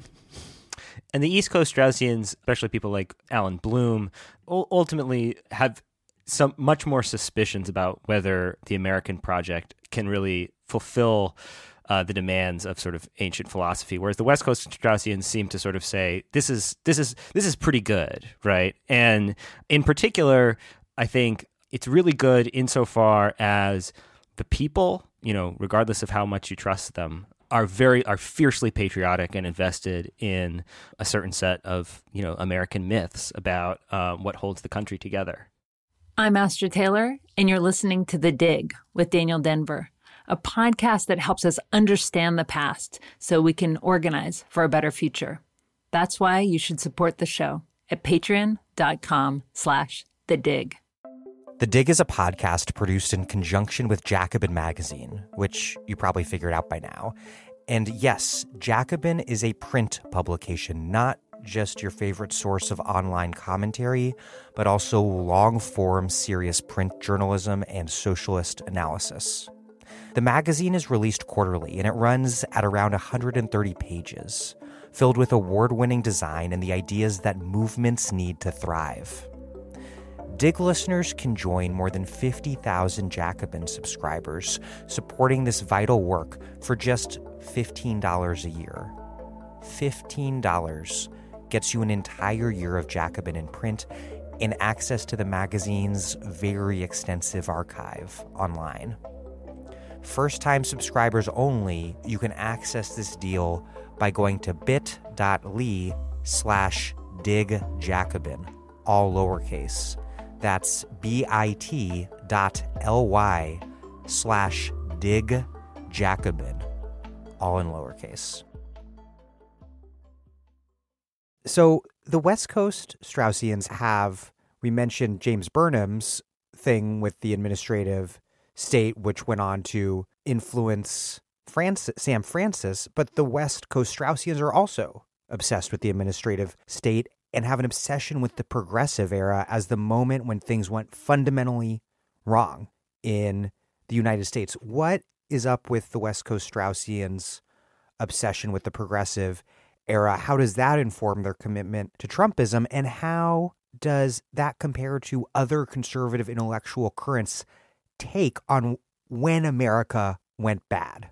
Well, it's an interesting question because you know when you look back at the the course of West Coast Straussian's influence on conservative politics, I mean the founder Harry Jaffa, who I mentioned previously, he wrote the famous line. We mentioned this in our our episode about the West Coast Straussians, Goldwater's famous line at his 1964 Republican convention speech about uh, moderation in the pursuit of virtue being no, that extremism in, pers- in pursuit of liberty was no vice, and moderation in pursuit of virtue was, you know, itself not to be recommended. That famous line, he wrote that. So the, the West Coast Straussians have always been more kind of involved, I think, in day to day conservative politics, uh, electoral politics but the story they tell about progressivism really took off around the time of Obama's election.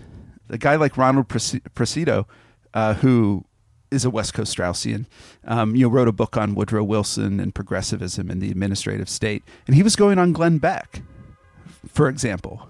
Uh, and I think what you see, there's like a kind of practical critique and a moral critique, and they link it through progressivism, which is it's an abandonment of the original American scheme of self government because it's really government by the managerial state, right, in the bureaucratic state. And it, so it's self government gets replaced by management by elite experts. And then those elite experts are motivated by a rejection of natural rights, certain moral principles in favor of historicism and relativism and ultimately nihilism. So you end up having people kind of wielding power using the power of the state for ends that are supposedly repugnant to both the founding principles and the kind of genius of the American people. And they they point to the Woodrow Wilson presidency as a profound turning point um, at which the sort of philosophy of of of pragmatism and managerialism and the abandonment of the genius of the founding was was uh, found its apotheosis and and we've been in the in the form of the of the 20th century Democratic Party, we've been on the wrong path ever since. And you can and you can see too how uh, that relates to some of the sympathy with uh, America first uh, foreign policy. Woodrow is seen, Woodrow Wilson is seen as a sort of president who used sort of wartime to uh, implement this illiberal, anti um, multilateralist world order. Yeah, yeah, and um, at home, which is actually a self-serving liberal narrative about what Woodrow Wilson was doing, when in fact, like the League of Nations mandate system was just a formalization of the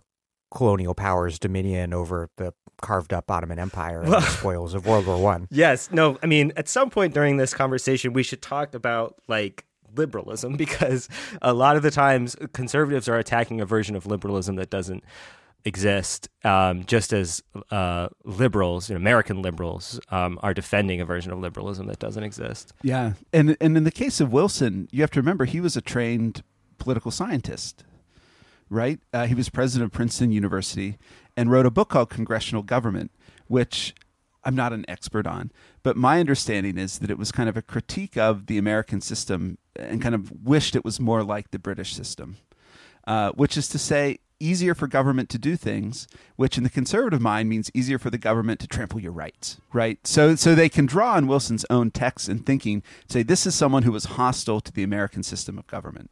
Yeah, and there, there's a version of this that's just very um, stupid and gotcha, which is the idea that like because the progressive era is called the progressive era, and now today progressives call themselves progressives, that therefore, and that these were Democrats, you know, um, but that because in the progressive era, along with sort of the rise of philosophical pragmatism, sort of like unmooring of of moral virtuous principle from political reason, that there was all this really shitty race science and eugenics. eugenics and all this stuff. And so sterilization. Yeah exactly. And that they say well democrats and progressives uh, their inheritance is is this and uh, which is just a Dinesh D'Souza move of going into the secret vault and being like oh my god the democrats were segregationists? they, they, like yeah they were members of the kkk can you believe it?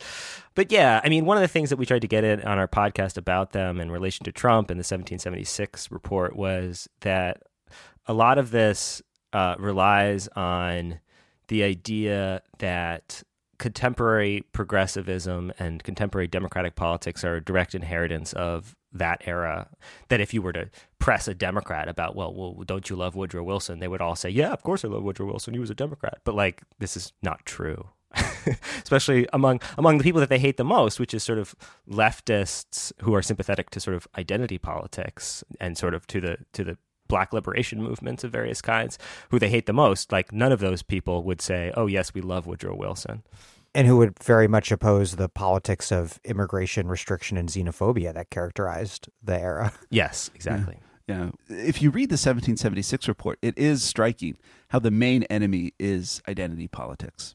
I think really what they do is they conceive of that as a form of group rights as opposed to the individual natural rights of the founding but it's again uh, the way they talk about say the civil rights movement which they understand as briefly being good like the most watered down version of martin luther king that was good right? The martin luther king of judge not by the content of your skin or color of your skin but the content of your heart that kind of that kind of version of mlk in the popular imagination.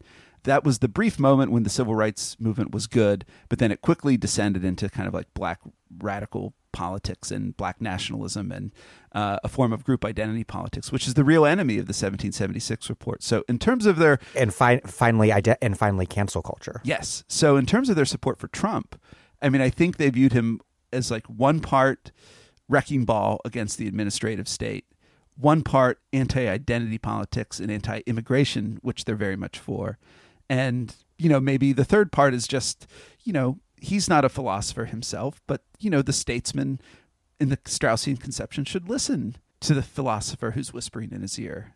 um, and so they viewed Trump in some part as a vehicle for their project, and they weren't wrong because he appointed an entire commission to write a report that's again is pretty undiluted West Coast Straussianism. Let's move on to national conservatism, which includes some probably better known figures than anyone else who we've been discussing so far in terms of contemporary conservative politics. Who are they? When did the term come about and what do they want? The national conservatism uh, movement, if you want to call it that, it really, their coming out party was the conference they had in the summer of 2019. And the people involved were people like R.R. Reno, the editor of First Things, Yoram Hazony, uh, uh, an Israeli American political theorist. Uh, Josh Hawley spoke at that convention. Uh, so did Tucker Carlson. Patrick Deneen, who in some ways fits uneasily into that in that label, uh, also spoke at it. But it had been building for a while. I mean, you saw kind of after Trump was a really during the time Trump was running, and then after he was elected, the right try to figure out what to do with him. So it led to, you know, the early National Review kind of never Trump issue. But then some of the people who actually wrote for that warmed up to Trump. And then one reason we talked so much about fusionism was uh, in First Things, there was an open letter signed by Sohrab Ahmari, among others. And it was saying that it was called Against the Dead Consensus. And it was saying basically that the tension we identified in fusionism, meaning the fact that unrestrained capitalism does not, in fact, serve the ends of moral traditionalism and religious community, they recognized that. And they viewed Trump's economic heterodoxy as an opportunity to say it's about time the social conservatives really got paid back for for carrying water for the right all these years and the Republican Party specifically. And so national conservatism is basically a movement of of intellectuals on the right, some of which had been you know, very much a part of the mainstream conservative uh, magazines and publications and think tank world, uh, kind of adapting to Trump and saying he's right that we should restrict immigration and that our foreign policy should not be based on adventurism abroad and wars abroad, and that our uh, economics should be geared more towards, well, an America First approach that uh, most of all supports the kind of nuclear family the right ide- idealizes. And that this conference just it was a, a few days of speeches and lectures and panels that elaborated that understanding of what conservatism should be.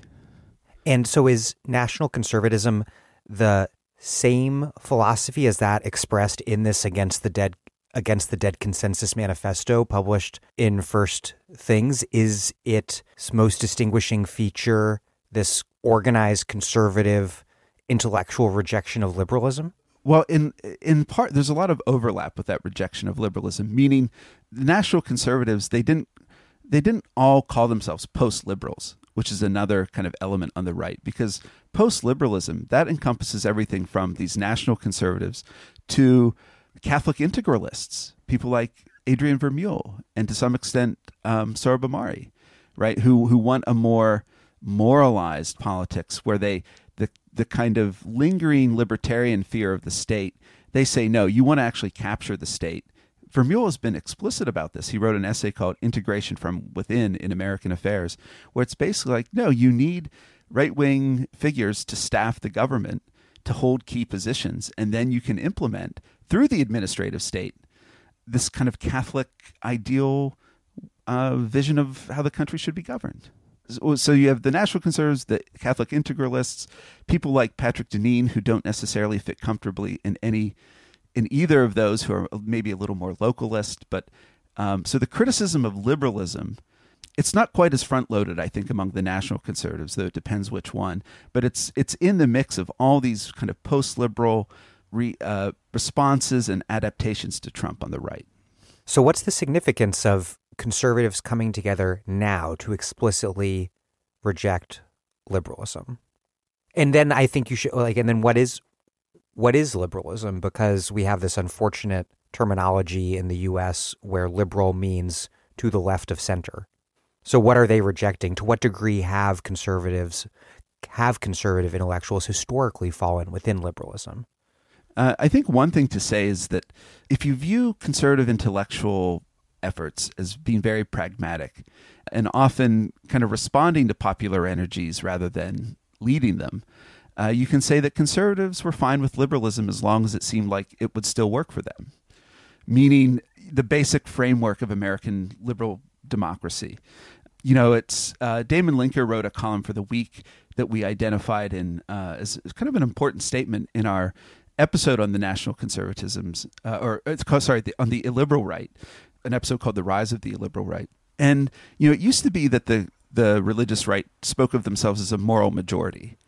And when First Things wrote, uh, uh, uh, published a famous symposium in the 90s critiquing judicial overreach, it was saying that, that elite jurists were thwarting the will of the kind of virtuous religious American majority on cases like abortion and uh, LGBT rights and so on. But now you see they're kind of really, they don't really speak that same way. They don't argue the same way. And so the argument that Sam and I made in our episode on the liberal right is just that the rejection of liberalism, which a lot of people on the left have criticisms of, when the right criticizes it, they kind of want to go behind liberalism, right? They're uncomfortable with equality. That you know that prop, that proposition of liberalism. That uh, it seems like by rejecting liberalism, they're giving themselves permission to go along with the kind of anti-democratic, illiberal elements on the right now that we saw Trump when he was stoking the stop the steal nonsense the, ends justify the means for them. Uh, and when the means seemed workable to winning power in a more straightforwardly democratic way, they seem to go along with liberalism. And now they're kind of adapting. And the work of right wing intellectuals, especially the national conservatives and the liberal right, the integralists and others, it seems to be kind of creating the intellectual space to justify that basically authoritarian rule by a minority. And so have they all always been animated by a Schmittian principle, but only now when the minority basis of their politics is so clear, are they forced to articulate it so I mean, I think clearly? that's probably true. Meaning, I don't think Bill Buckley, you know, in the pages of National Review, ever gave Schmitt a second thought, right? So I, I do think this is an adaptation on the right. We're kind of seeing them respond to the Trump phenomenon and the energies he stokes and, and feeds off of. But I think, yeah, I think that as we've sort of suggested earlier on, even in the fusionist consensus, the thing that held it together was a common enemy, right? So the Schmittian impulse is there already. And I think that looking at the 20th century and the ways that conservatives have approached democratic politics and used the Republican Party to its ends, I think we can see some of a sort of continuity with the thing that Matt is describing, which is that identifying common enemies is just as important as any of the high-minded philosophizing that's being done in the pages of National Review or other small magazines, and that indeed, you know, like Schmitt's critique of liberalism is that you know it's a sham right? Like that uh, there is there is no such thing as these sort of neutral grounds in which politics uh, in a pluralist society like get meted out in, in, in the form of debate. In fact, it's always about power. It's always about one person, uh, one group succeeding at uh, wielding power over another. And liberalism, you know, basically perpetuates itself by uh, perpetuating this myth of a neutral ground of politics. And I think that the brazenness with which uh, conservatives at throughout the 20th century have used like whatever was at hand in order to take power and wield power um, suggests that it's not an entirely new phenomenon. And this is this is where the the glue or the cement of the Cold War really is important because I think to the extent that conservatives styled themselves defenders of liberal democracy, and in some ways the full throatedness of their defense of capitalism, you can't separate that from the necessities of the Cold War, right? Like it, it looked good for the United States to be a defender of liberal democratic capitalism against the godless, atheistic, statist, collectivist Soviet Union, right? So, what the Cold War, the dilemmas that pose for conservatives, and some of the rhetorical tracks they took, I think can't be separated from the Cold War. Right. But I mean, it's worth asking, like, why now does it seem that the fusionist consensus or even the feigned fusionist consensus uh, is falling apart? Like, why now do we have the against the dead consensus, and why now do social conservatives are social conservatives saying we've gotten a raw deal, right? Like, because it's a real phenomenon. Like, I, I think that the critique that the left often has of people like Josh Hawley is is true, right? Like he purports to be a sort of populist who wants to do some kind of some kind of leveling or economic redistribution in some way, but doesn't actually back it up with policy uh, uh, barely ever. But uh, stated goals of people like Sohrab Ahmari and other post liberals are some forms of of redistributive economics, some more populism, and toward the end of of restoring some of these social bonds that they uh, claim that capitalism, but especially liberalism, as the sort of this atomizing force that separates communities and undermines the the basis for the family and the church and so their conservative social values um, has has generated. Well, it's revealing that Trump could or would not ever put this Herrenvolk social democracy into practice, even though so many on the left, at least online, were often freaking out about the prospect of that happening. Instead, we got the same old tax cuts for the rich, deregulation. The trade war with China seemed a bit heterodox at first, but now has a lot more bipartisan support. So, what sort of problems do Trump's presidency in person pose for these people who wish to make Trumpism into something more coherent, this kind of systematic right wing populist ideology and program? What and does that seeming impossibility of separating Trump the figure from Trumpism as a politics, does that reveal something important about Trumpism? I mean, I think partly what you see is just uh, the fact that the kinds of institutions we've been talking about on the right, from National Review through think tanks like the Heritage Foundation, American Enterprise Institute, Cato Institute, so on and so forth, uh, they were all geared towards the fusion synthesis, synthesis, right? And you're not going to change on a dime that was that's why there was so much ambivalence about Trump on the intellectual right at first, and why some of the adaptations to it, like the Conference on National Conservatism that we were discussing, happened a few years into his presidency. Right? I just think there's a certain inertia at work that the people who have been elected to Congress, who had been in Congress for years, someone like Paul Ryan, right? He was reared on the orthodoxy of fusionism. Uh, and it's going to take a while for the Republican Party up and down. You know, not just Trump at the top, but people like Marjorie Taylor Greene. Uh, you know, the kind of Trumpists in Congress. It might take a while for that shift to be reflected. So I think part of it is just timing, and with that, there's just a lack of infrastructure around Trump and Trumpism, if you can use that term. And that's partly. Well, conservative intelligentsia was something developed in these large institutions lavishly funded by very, very rich people. Yes, yes. So there's a tension between, I think, the donor class and some of the popular energies. And I also think just that what you're part of the way Trump governed, I mean, it reflects his personal disinterest in the details of policy, right? And you know, uh, you can't. That really matters when a president who ran on a certain platform, if you can call it that, just has no interest in the details of governing. He's not going to fight Republicans in Congress over a tax cut or really push for certain redistributive measures. Uh, that's just not going to happen. But it, it, it's especially true be, because there's this delay I'm talking about. There's not the intellectual infrastructure around say if you look at the, the, the, intellectual infrastructure on the right around welfare reform that was you know signed into law by Bill Clinton that was a critique that developed among the first wave of neoconservatives in many ways in the 60s and 70s with Charles Murray in the 80s his book Losing Ground you know think tanks like Heritage Foundation AEI and Cato it kind of took this this real investment in those ideas and policies to have them pay off politically. It took decades. And I think what you're seeing right now is, uh, and why something like the National, Conservati- National Conservatism Conference was important, is it's the right beginning to adapt to the realities that Trump exposed and beginning to build the infrastructure so that if someone like Trump is elected again, you will have ready made policies.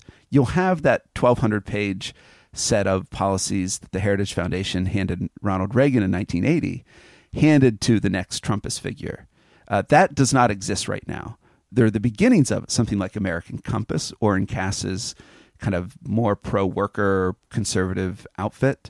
Um, you can see the beginnings of it, but it's not there yet. And so when Trump came into office, there was no apparatus ready to help put his vision, such as it was, into the reformicons weren't up to the task. Right. They still there just wasn't enough heft and money and scribblers, you know, ready to go on the right to make Trumpism a, a real reality.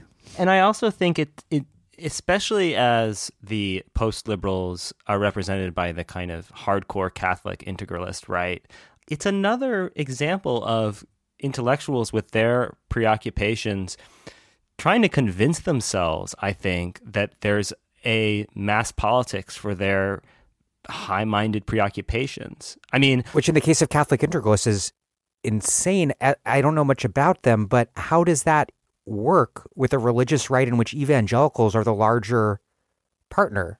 I, I don't imagine focus on the family types want to live under papal dominion. I mean, I mean, I mean, there's not really a popular base for Catholic integralism, but the strategy that someone like Vermeule has outlined, integration from within, does not depend on it, right? Like working through the executive branch in that fashion is kind of proof in a way that they're admitting this isn't something that really is going to take hold because of popular enthusiasm for it. And I think when it comes to say Catholics and evangelicals, I mean that rapprochement had been, you know, decades in the making.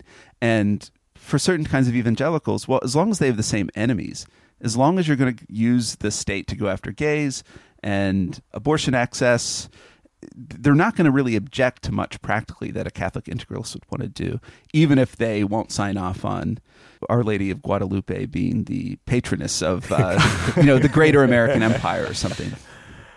In terms of what you were saying about the lack of a base, there was this fascinating column from uh, uh, the the Week columnist and Against the Dead consensus signer Matthew Walther, and it was picked up by Rod Dreher. This idea of barstool conservatives as being kind of what the anti PC masses are really all about. And they share the religious rights animus towards woke culture, but on firmly capital L liberal grounds. They don't want anything to do with Ahmari's theocr- theocracy. So Dreher sort of laments but accepts. It's a weird column that there's this culture war happening. It's just not the one that religious conservatives wanted. It's a culture war far more in tune with the one being waged by the intellectual dark web than that being waged by the religious right. I think that's right. I mean, and I think that like it also points to the unresolved contradictions within fusionism and within the uh, conservative movement we've been describing. Because to get to go back to um, Adrian Vermeule, Adrian Vermeule, this prominent integralist law professor at Harvard, wants to use the administrative state to nudge people towards his preferred moral behaviors, right? He's a behaviorist and a law and economics scholar who's co-authored with Cass Sunstein and Richard Post. Exactly. So he's a nudger. He wants to nudge, and but but nudging in pursuit not of ideal economic outcomes, but towards his preferred moral behavior, which is to say Catholic piety, and that that's a huge problem for the libertarian and capital L, as you say, liberal elements that um, are still prominent in the conservative movement. So barstool conservatives don't want to, you know, have an administrative state telling them how to behave, what, how much they can drink and how much they can fuck, right? Like that's not what barstool conservative consists of. Um, hell no, bro. Yeah, hell no, bro. And I and I think and and there's also a profound contradiction in the hostility to cancel culture. The new, you know, vigorous post-liberal uh, social conservatives, they don't oppose something like cancel culture as such. They want to live in a society where there are social and political forces to correct bad behavior, right? They want drag queen story hour canceled. They want drag queen. Yeah, they, they, they want a cancel culture, just not the cancel culture that presides now, right? Like, you know, um, like the, the opposition to cancel culture, whatever you think of it, is expressed in a capital L liberal idiom. Um, and it is better represented by the uh, intellectual dark web and others like that. People like Jordan Peterson. Yeah. And while people like Ahmari may rail against cancel culture as it exists now, he's not in any principled way opposed to something like a culture which sanctions bad beha- bad moral behavior uh, in pursuit of like a a, a, a different sort of shared virtue, shared moral virtue. That's really interesting because what is it then about this kind of anti-cancel culture? The impeachment defense used the term cancel like a mil, you know, constantly. It was it was insane. This what is it about anti-cancel culture, anti-PC politics that is inc- increasingly creating this powerful link between the far right and various fig various amorphous figures, figures from the center, figures of from the erstwhile disaffected left, all kind of gathering under this anti cancel culture banner. Let, let me provide one thought that sort of skirts around it, but might help people understand something of it. I think that anti cancel culture is definitely in principle and in, in its in its idiom a, a defense of liberalism as such. You know, the idea that you uh, ought to be able to say whatever you want, that you shouldn't be sanctioned for uh, wrong think, so to speak. I think that one of the interesting things about all of the debates about liberalism taking place on the right, the center, left, and the left is that nobody acknowledges uh, aside from the left, um, the rest of the political spectrum does not acknowledge the basic constitutive lacunae in liberalism, right? Which is that liberalism has uh, countenanced slavery, imperialism, colonialism, uh, foundational exclusions, dominations, exploitations. Right. Liberalism and, and and and expropriations. Exactly. And so liberalism itself contains within it and has uh, supported philosophically and uh, paradigmatically all of the worst you know offenses against humanity of the modern era right and so there's a problem with liberalism which is not the one that the post-liberal right wants to talk about and it's not the one that the center right um, or center centrist antagonists to cancel culture want to acknowledge either. The pandemic has, of course, exposed both the lethality of Trump's incompetence and also the really obvious need for a powerful administrative state, like the one certain countries that were in, entering new Cold Wars with, a powerful administrative state in a globally interconnected mass society that's riven by communicable disease. And this reality poses a problem for conservative intelligentsia. And one revealing response came from First Things editor R.R. Reno. Oh, God. Don't get me started. called efforts to control the pandemic, quote, an ill conceived crusade against the human finitude and the dolorous reality of death. Wow. How did conservative intelligentsia, its various strands, respond to the pandemic, and what do those responses reveal about the state of conservative thought? Well, I think out of intellectual fairness, it should be stated that the responses from the right in terms of the pandemic have been various, right? Some people, even someone like Rod Dreher, who uh, his work I, you know, am deeply hostile to. There were times when he spoke some sense about the pandemic. Not always. Mock Rod now, but if you end up needing an exorcist, who are you going to call? I know. Well, I know who I'd call as a Roman Catholic, uh, and it would probably not be a priest recommended by Rod.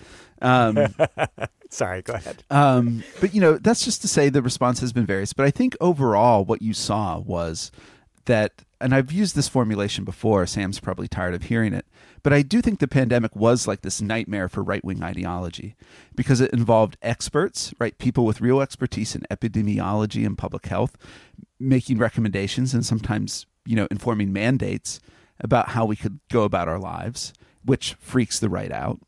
It showed that the government has to do stuff sometimes, whether it's right relief uh, checks sent to struggling Americans, whether it's you know a moratorium on evictions, whether it's you know just mobilizing the resources at the state's disposal to produce PPE and vaccines and just you know the material things you need to combat a pandemic. Uh, and it exposed the way that, say, having healthcare tied to employment is deranged. Right? So, it, like on all fronts, uh, from expertise to the role of the state, the pandemic was just like everything the right hates.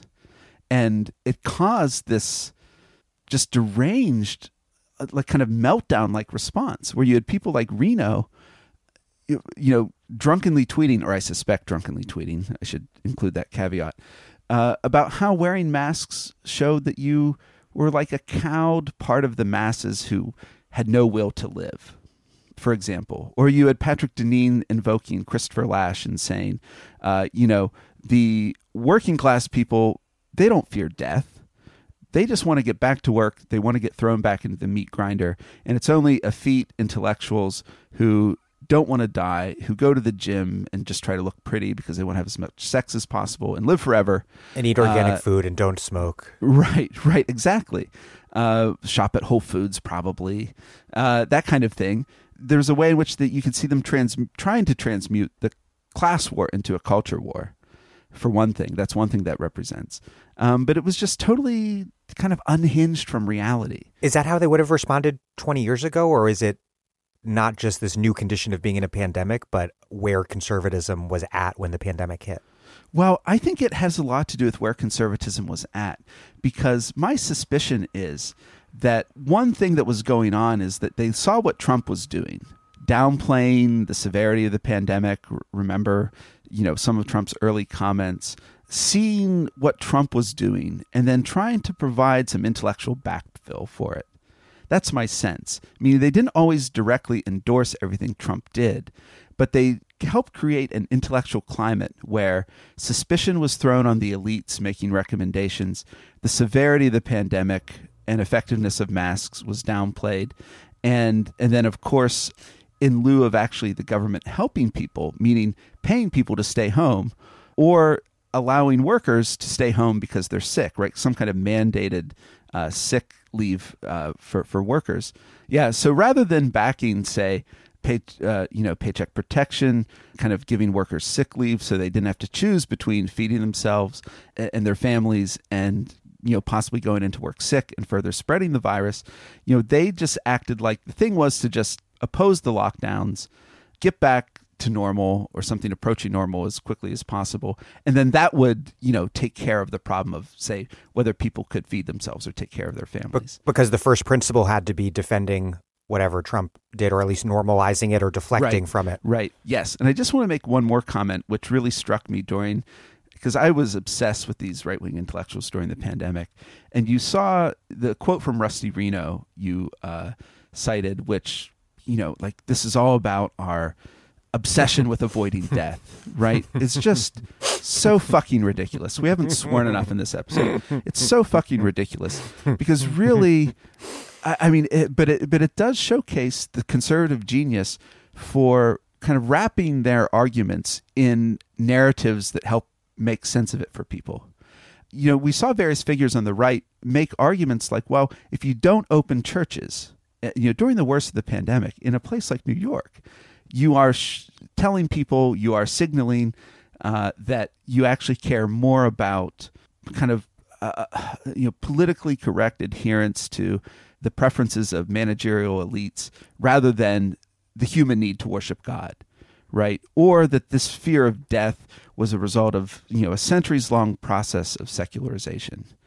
And it just took discrete issues like what was the prudent and kind of factually based policy choices in front of us and and turned it into culture war right? Suddenly it became about not whether like in epidemiological terms churches should open or not but whether or not like modern man feared death Yeah. too much right? And so it totally shifts it onto terrain that they are very used to arguing on.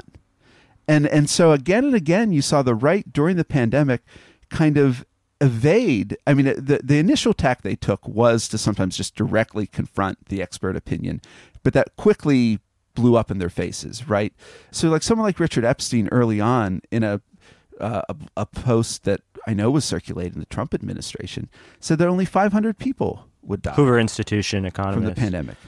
Yes. Um, and now we're approaching 500,000. Uh, so some of the direct assaults on kind of what experts were telling us, they moved away from that because they were kind of too quickly disproven. But then what they did was, as I'm describing, creating the conditions for people to doubt what our response should be, what any of us could really know, and again, uh, uh, transmuting it all into these big arguments about the nature of like modern life. And whether you sided with the forces of secularization or whether you sided with the elite managerial white collar workers who were lording over their preferences on the working class or something like that. That was that those were the moves they made. And it was i think they really did an incredible job of just sowing doubt about whether or not it was worth it to follow best practices as far as we understood them at the time. Yeah. I would add two things to that. One is something that we talked about in our year end review, which got into this stuff. It was called Masks Off. Uh, haha. But uh, we discussed how it was actually really important that the virus got so bad in New York first. Because these people don't give a fuck about New York. Um, and in fact, it, it the idea that like, oh, um, this is only a problem in these urban places on the East Coast that are um, full of iniquity was, I think, a really important. It facilitated the thing that Matt is describing that allowed conservatives to downplay the virus originally. I mean, you had people writing things uh, about how you know whatever was happening in New York wasn't happening everywhere else so why should we follow all these laws? Which was or all these rules which was to say who cares if all these cosmopolitan elite blacks and Jews uh, die in New York um, because you know that's probably just their own problem. I'm not sure. It's not happening here, so whatever. I mean, Matt has has talked about the sort of metaphysics of geography, um, which what is really America, which is versus which is not, right? And and when it comes to the metaphysics of metaphysics of geology, geography, I think Sarah Palin got her PhD in that subject. yeah, exactly. right. uh, uh-huh. New York doesn't count, so who cares that thousands of people are dying there? Dying there, and uh, you know, I mean, I have the amount I can't even th- look at that point squarely in the eyes without uh, bleeding from them because uh, it makes me so angry on behalf of people that I know who have suffered as a re- result of this virus. the The other thing is that it really belied the whole idea that there was this new populist something or rather going on you know that that that uh, that it wasn't all about just backfilling on behalf of Trump.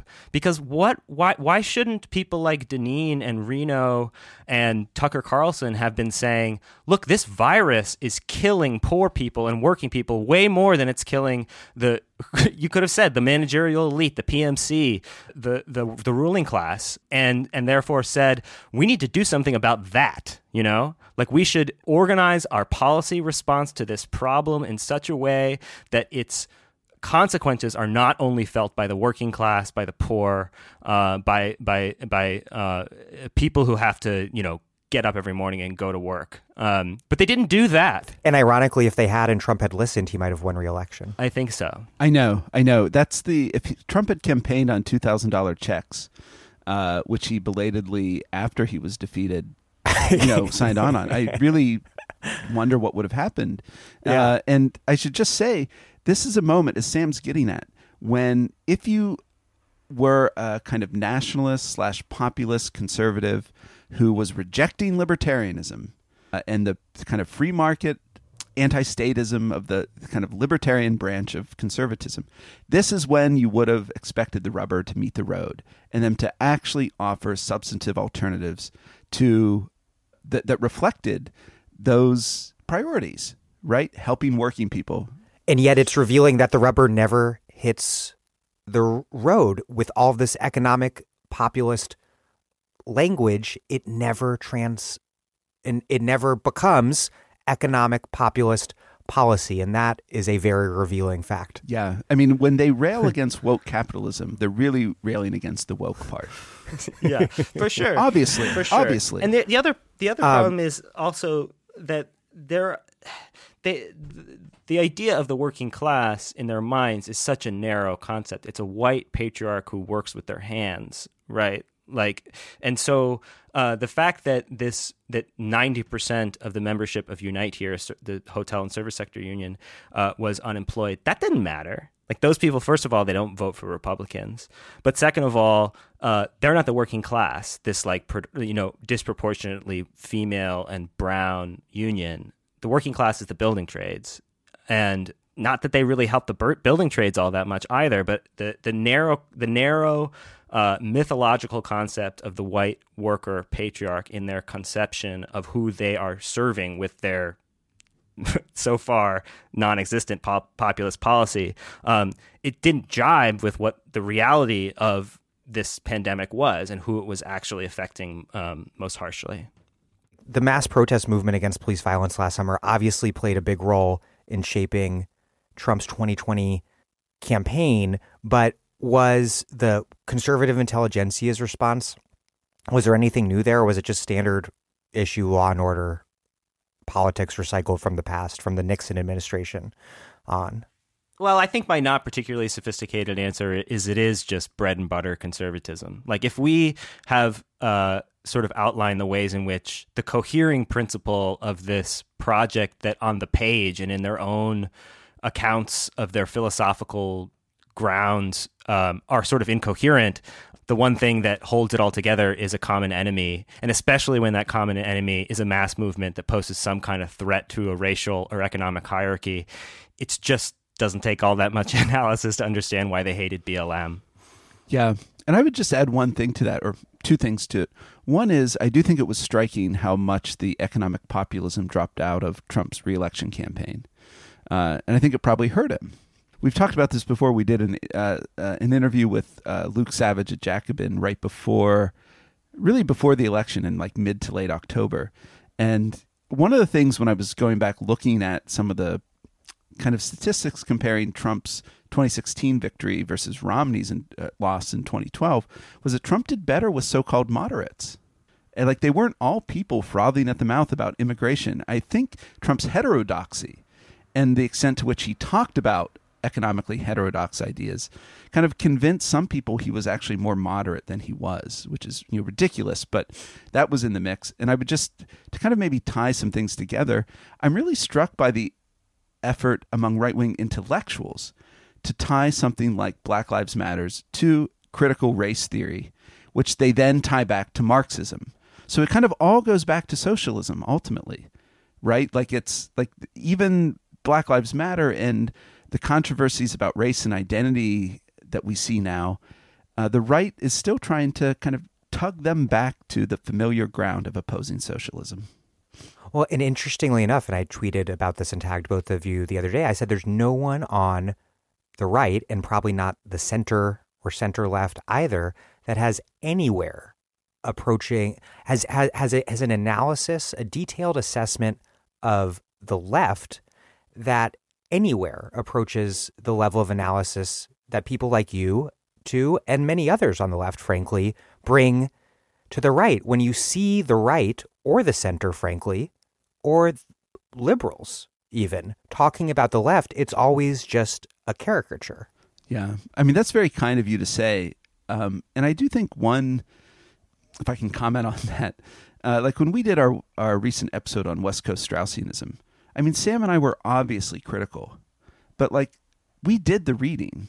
Yeah. And like I've read Harry Jaffa, and I said in that episode that like actually Crisis of the House Divided is a great book on Lincoln. You don't have to be like a West Coast Straussian to appreciate it. And I think Sam and I have a, a kind of curiosity about the right. Like that's genuine. Because it's as Sam mentioned, I don't want to steal Sam's lines, but at some point when we were discussing why we are interested in the right. I mean, I'm the ex conservative, so my interest is easy to understand. But Sam identified that there's something as a as someone like Sam who was a young leftist, the thrill the thrill of discovering like Marx, right? And feeling like certain books and ideas opened up possibilities for you personally and politically. That impulse is alive on the right, you know, and and there are young conservatives, some of whom I still respect, you know, that Sam and I talk to, because we have all kinds of people message us uh, about the podcast who experienced something similar, right? They read Frank Meyer defending freedom, or they read Buckley saying this or that, or they they um, you know read Whittaker Chambers' uh, memoir Witness about his turn away from communism, and it's or his it was, takedown of Ayn Rand. or his takedown of Ayn Rand, and it was thrilling. And so I I think what we try to do on the podcast stems from both the desire to be critical of these ideas, but also to genuinely understand them on their own terms before turning to the criticism. Like, I would hope that most people, like Yoram Hazony, uh, one of the conveners of the National Conservatism Conference, in the midst of Patrick Deneen, who was my, my old teacher in graduate school, kind of lamenting that I was so horribly, so, uh, you know, consigning him to the status of enemy, as if the title of our podcast is not a bit tongue in cheek. Um, Yoram Hazony said, actually, I listened to the podcast and I felt like, sure, I disagree with their criticisms, but they represented our ideas fairly. And we do try to do that. Um, and it's a tough balance to strike sometimes, and sometimes we're more dismissive than others. But I, I hope that when people listen to Know Your Enemy, they can at least get a genuine sense of what some of the arguments are on the right. So Trump in 2016 said, I'm a conservative, but at this point, who cares? who does care?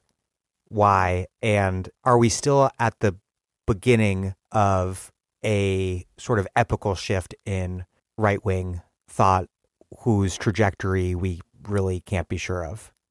My instinct is the latter, Dan. uh, I really don't know. I really don't know where any of this is going. I think it's fascinating, as we've mentioned, that um, the fusionist consensus does seem to be breaking up in a certain way. But then at the same time, I think the idea that these post liberals are in fact anti liberal it's not really true. I mean, they're still liberals in some fundamental ways. Um, they're not uh, at this moment like rejecting a lot of the sort of basic tenets of liberal philosophy.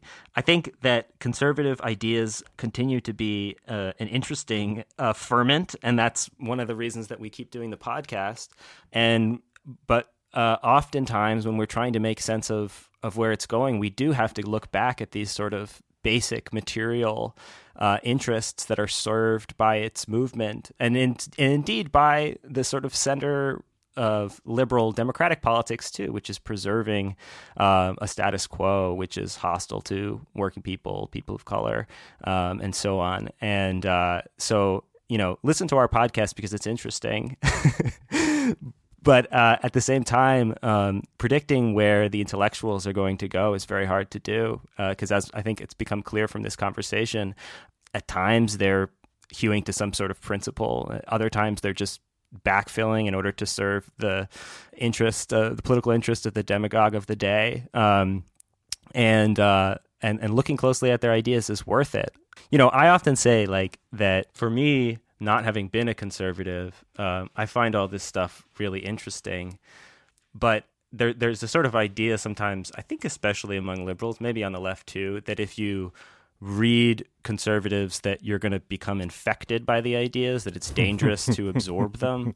Um, but uh, I mean, that reflects a sense of tenuousness in your own principles, which I don't really feel at this point in my life. Um, I find that I read conservatives and come away more convinced of the principles of sort of the egalitarian socialism that I uh, that I believe in, and, and I think that uh, that's uh, available to uh, your listeners too.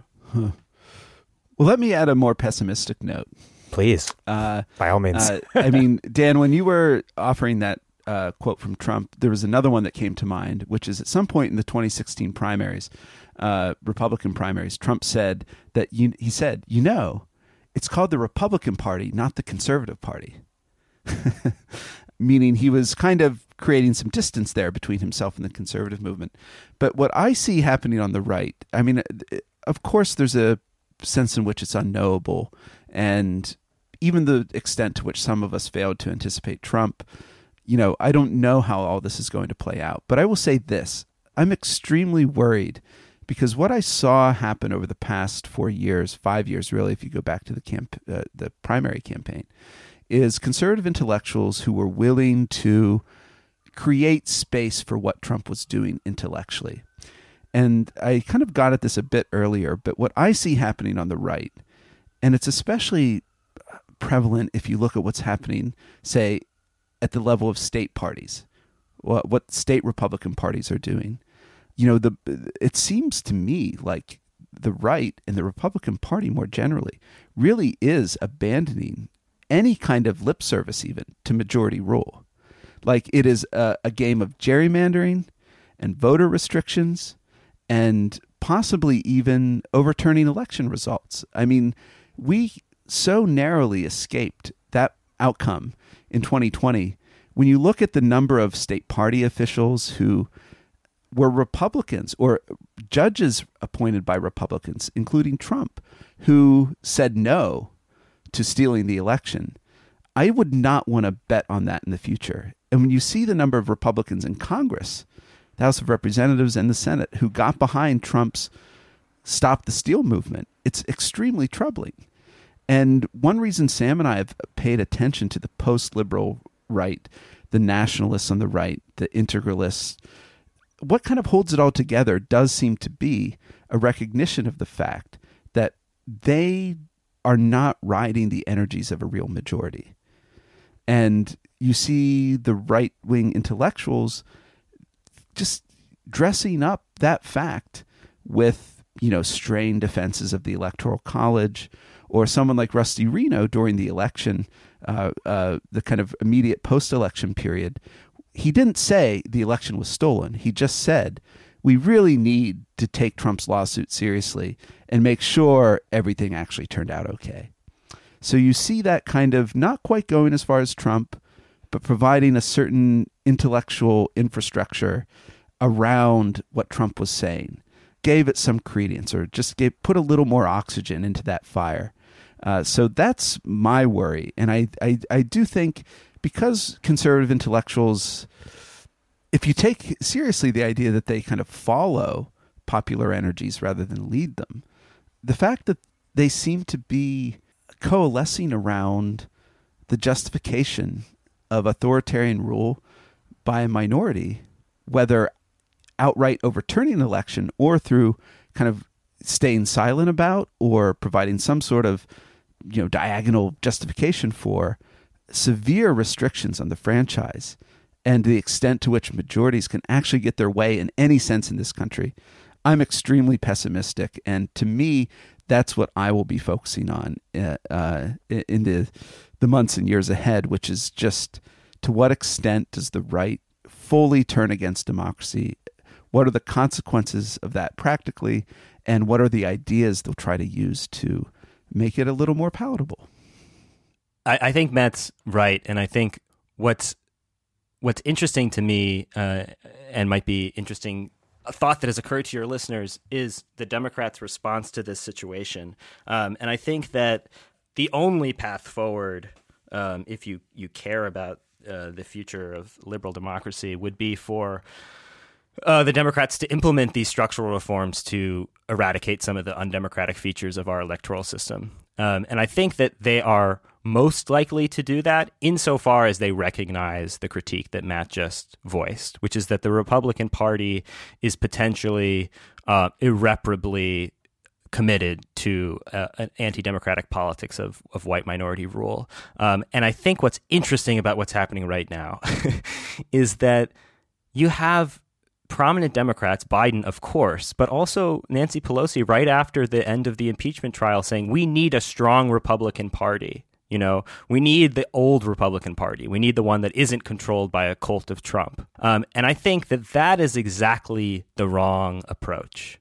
Insofar as the Republican Party, uh, in its sort of never Trump elites, can restore a sense of credibility and reputation to the party uh, and give enough of li- license to the Democrats not to pursue those structural reforms that would be necessary to prevent this slippery slope to uh, permanent minority rule. That's the problem. That's what we need to avoid. The Democrats need to not lose sight of uh, the continuity between uh, republicanism and Trumpism and not embrace this this wish that they clearly have to go back to the normal order of things, uh, the normal kind of idea of a, of a, of a loyal opposition in the form of the Republicans um, that they might have been able to convince themselves existed in the past. Yeah, I mean it's it's true.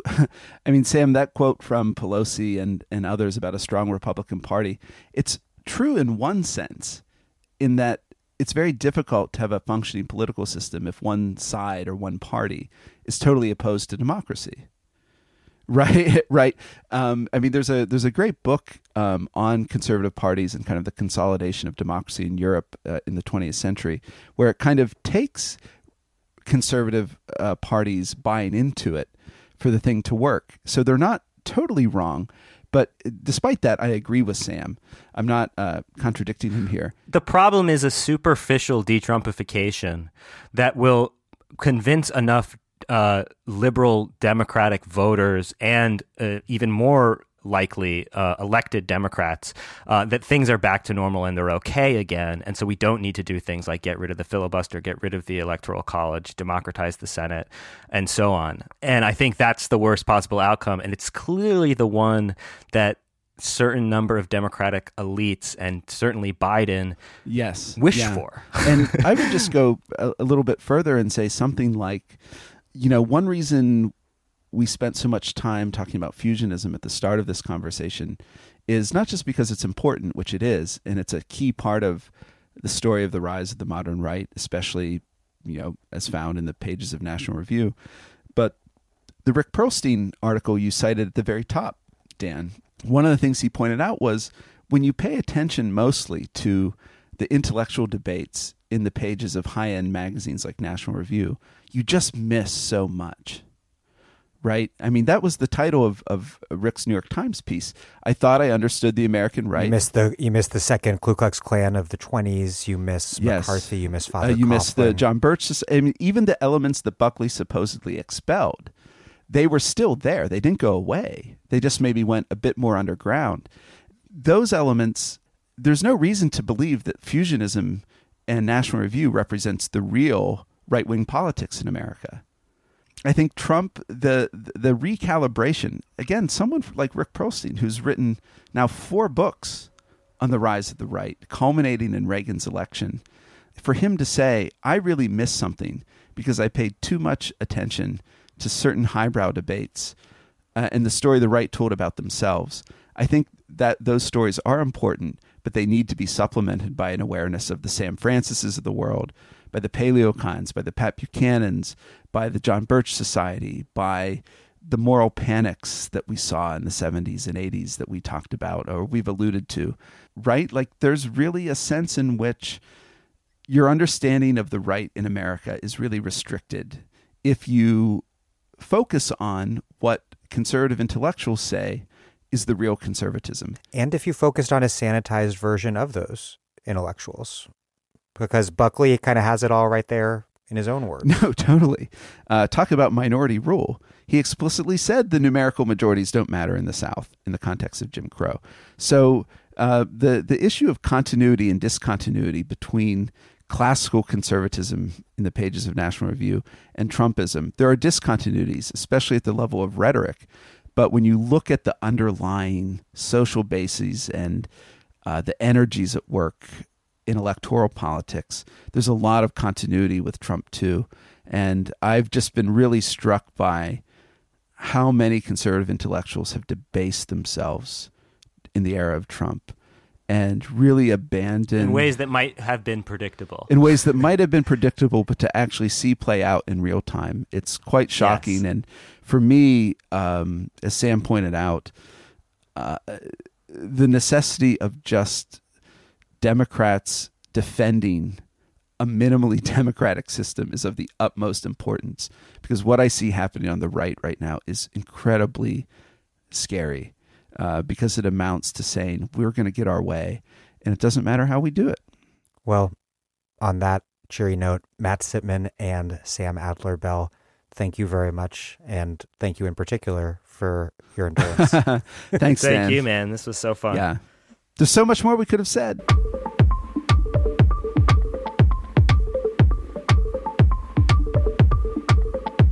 Sam Adler Bell is a freelance writer whose work has appeared in The Intercept, Commonweal, The New Republic, In These Times, Jacobin, and elsewhere. Matt Sitman is an associate editor of Commonweal magazine and writes regularly for Dissent, where he also sits on the editorial board. They are co hosts of Know Your Enemy, a podcast about the American right sponsored by Dissent. Thank you for listening to The Dig from Jacobin Magazine. As Marx once said, after noting that, as in private life, one differentiates between what a man thinks and says of himself and what he really is and does, so in historical struggles, one must distinguish still more the phrases and fancies of parties from their real organism and their real interests, their conception of themselves from their reality. While other podcasts have only interpreted the world in various ways, our point is to change it. We are posting new episodes every week. The Dig was produced by Alex Lewis, music by Jeffrey Brodsky. Our communications coordinator is Izzy Olive. Our senior advisor is Thea Riofrancos. Check out our vast archives at thedigradio.com. Follow us on Twitter at thedigradio and find us wherever you get podcasts and subscribe. Also, if it's on iTunes or any such platform, please also leave us a nice review. Those help introduce us to new listeners. But what really, truly does that is you telling your friends about the show. Please make propaganda for us. And do find us at patreon.com and make a monthly contribution to help keep this podcast up and running strong. Even a few bucks is huge.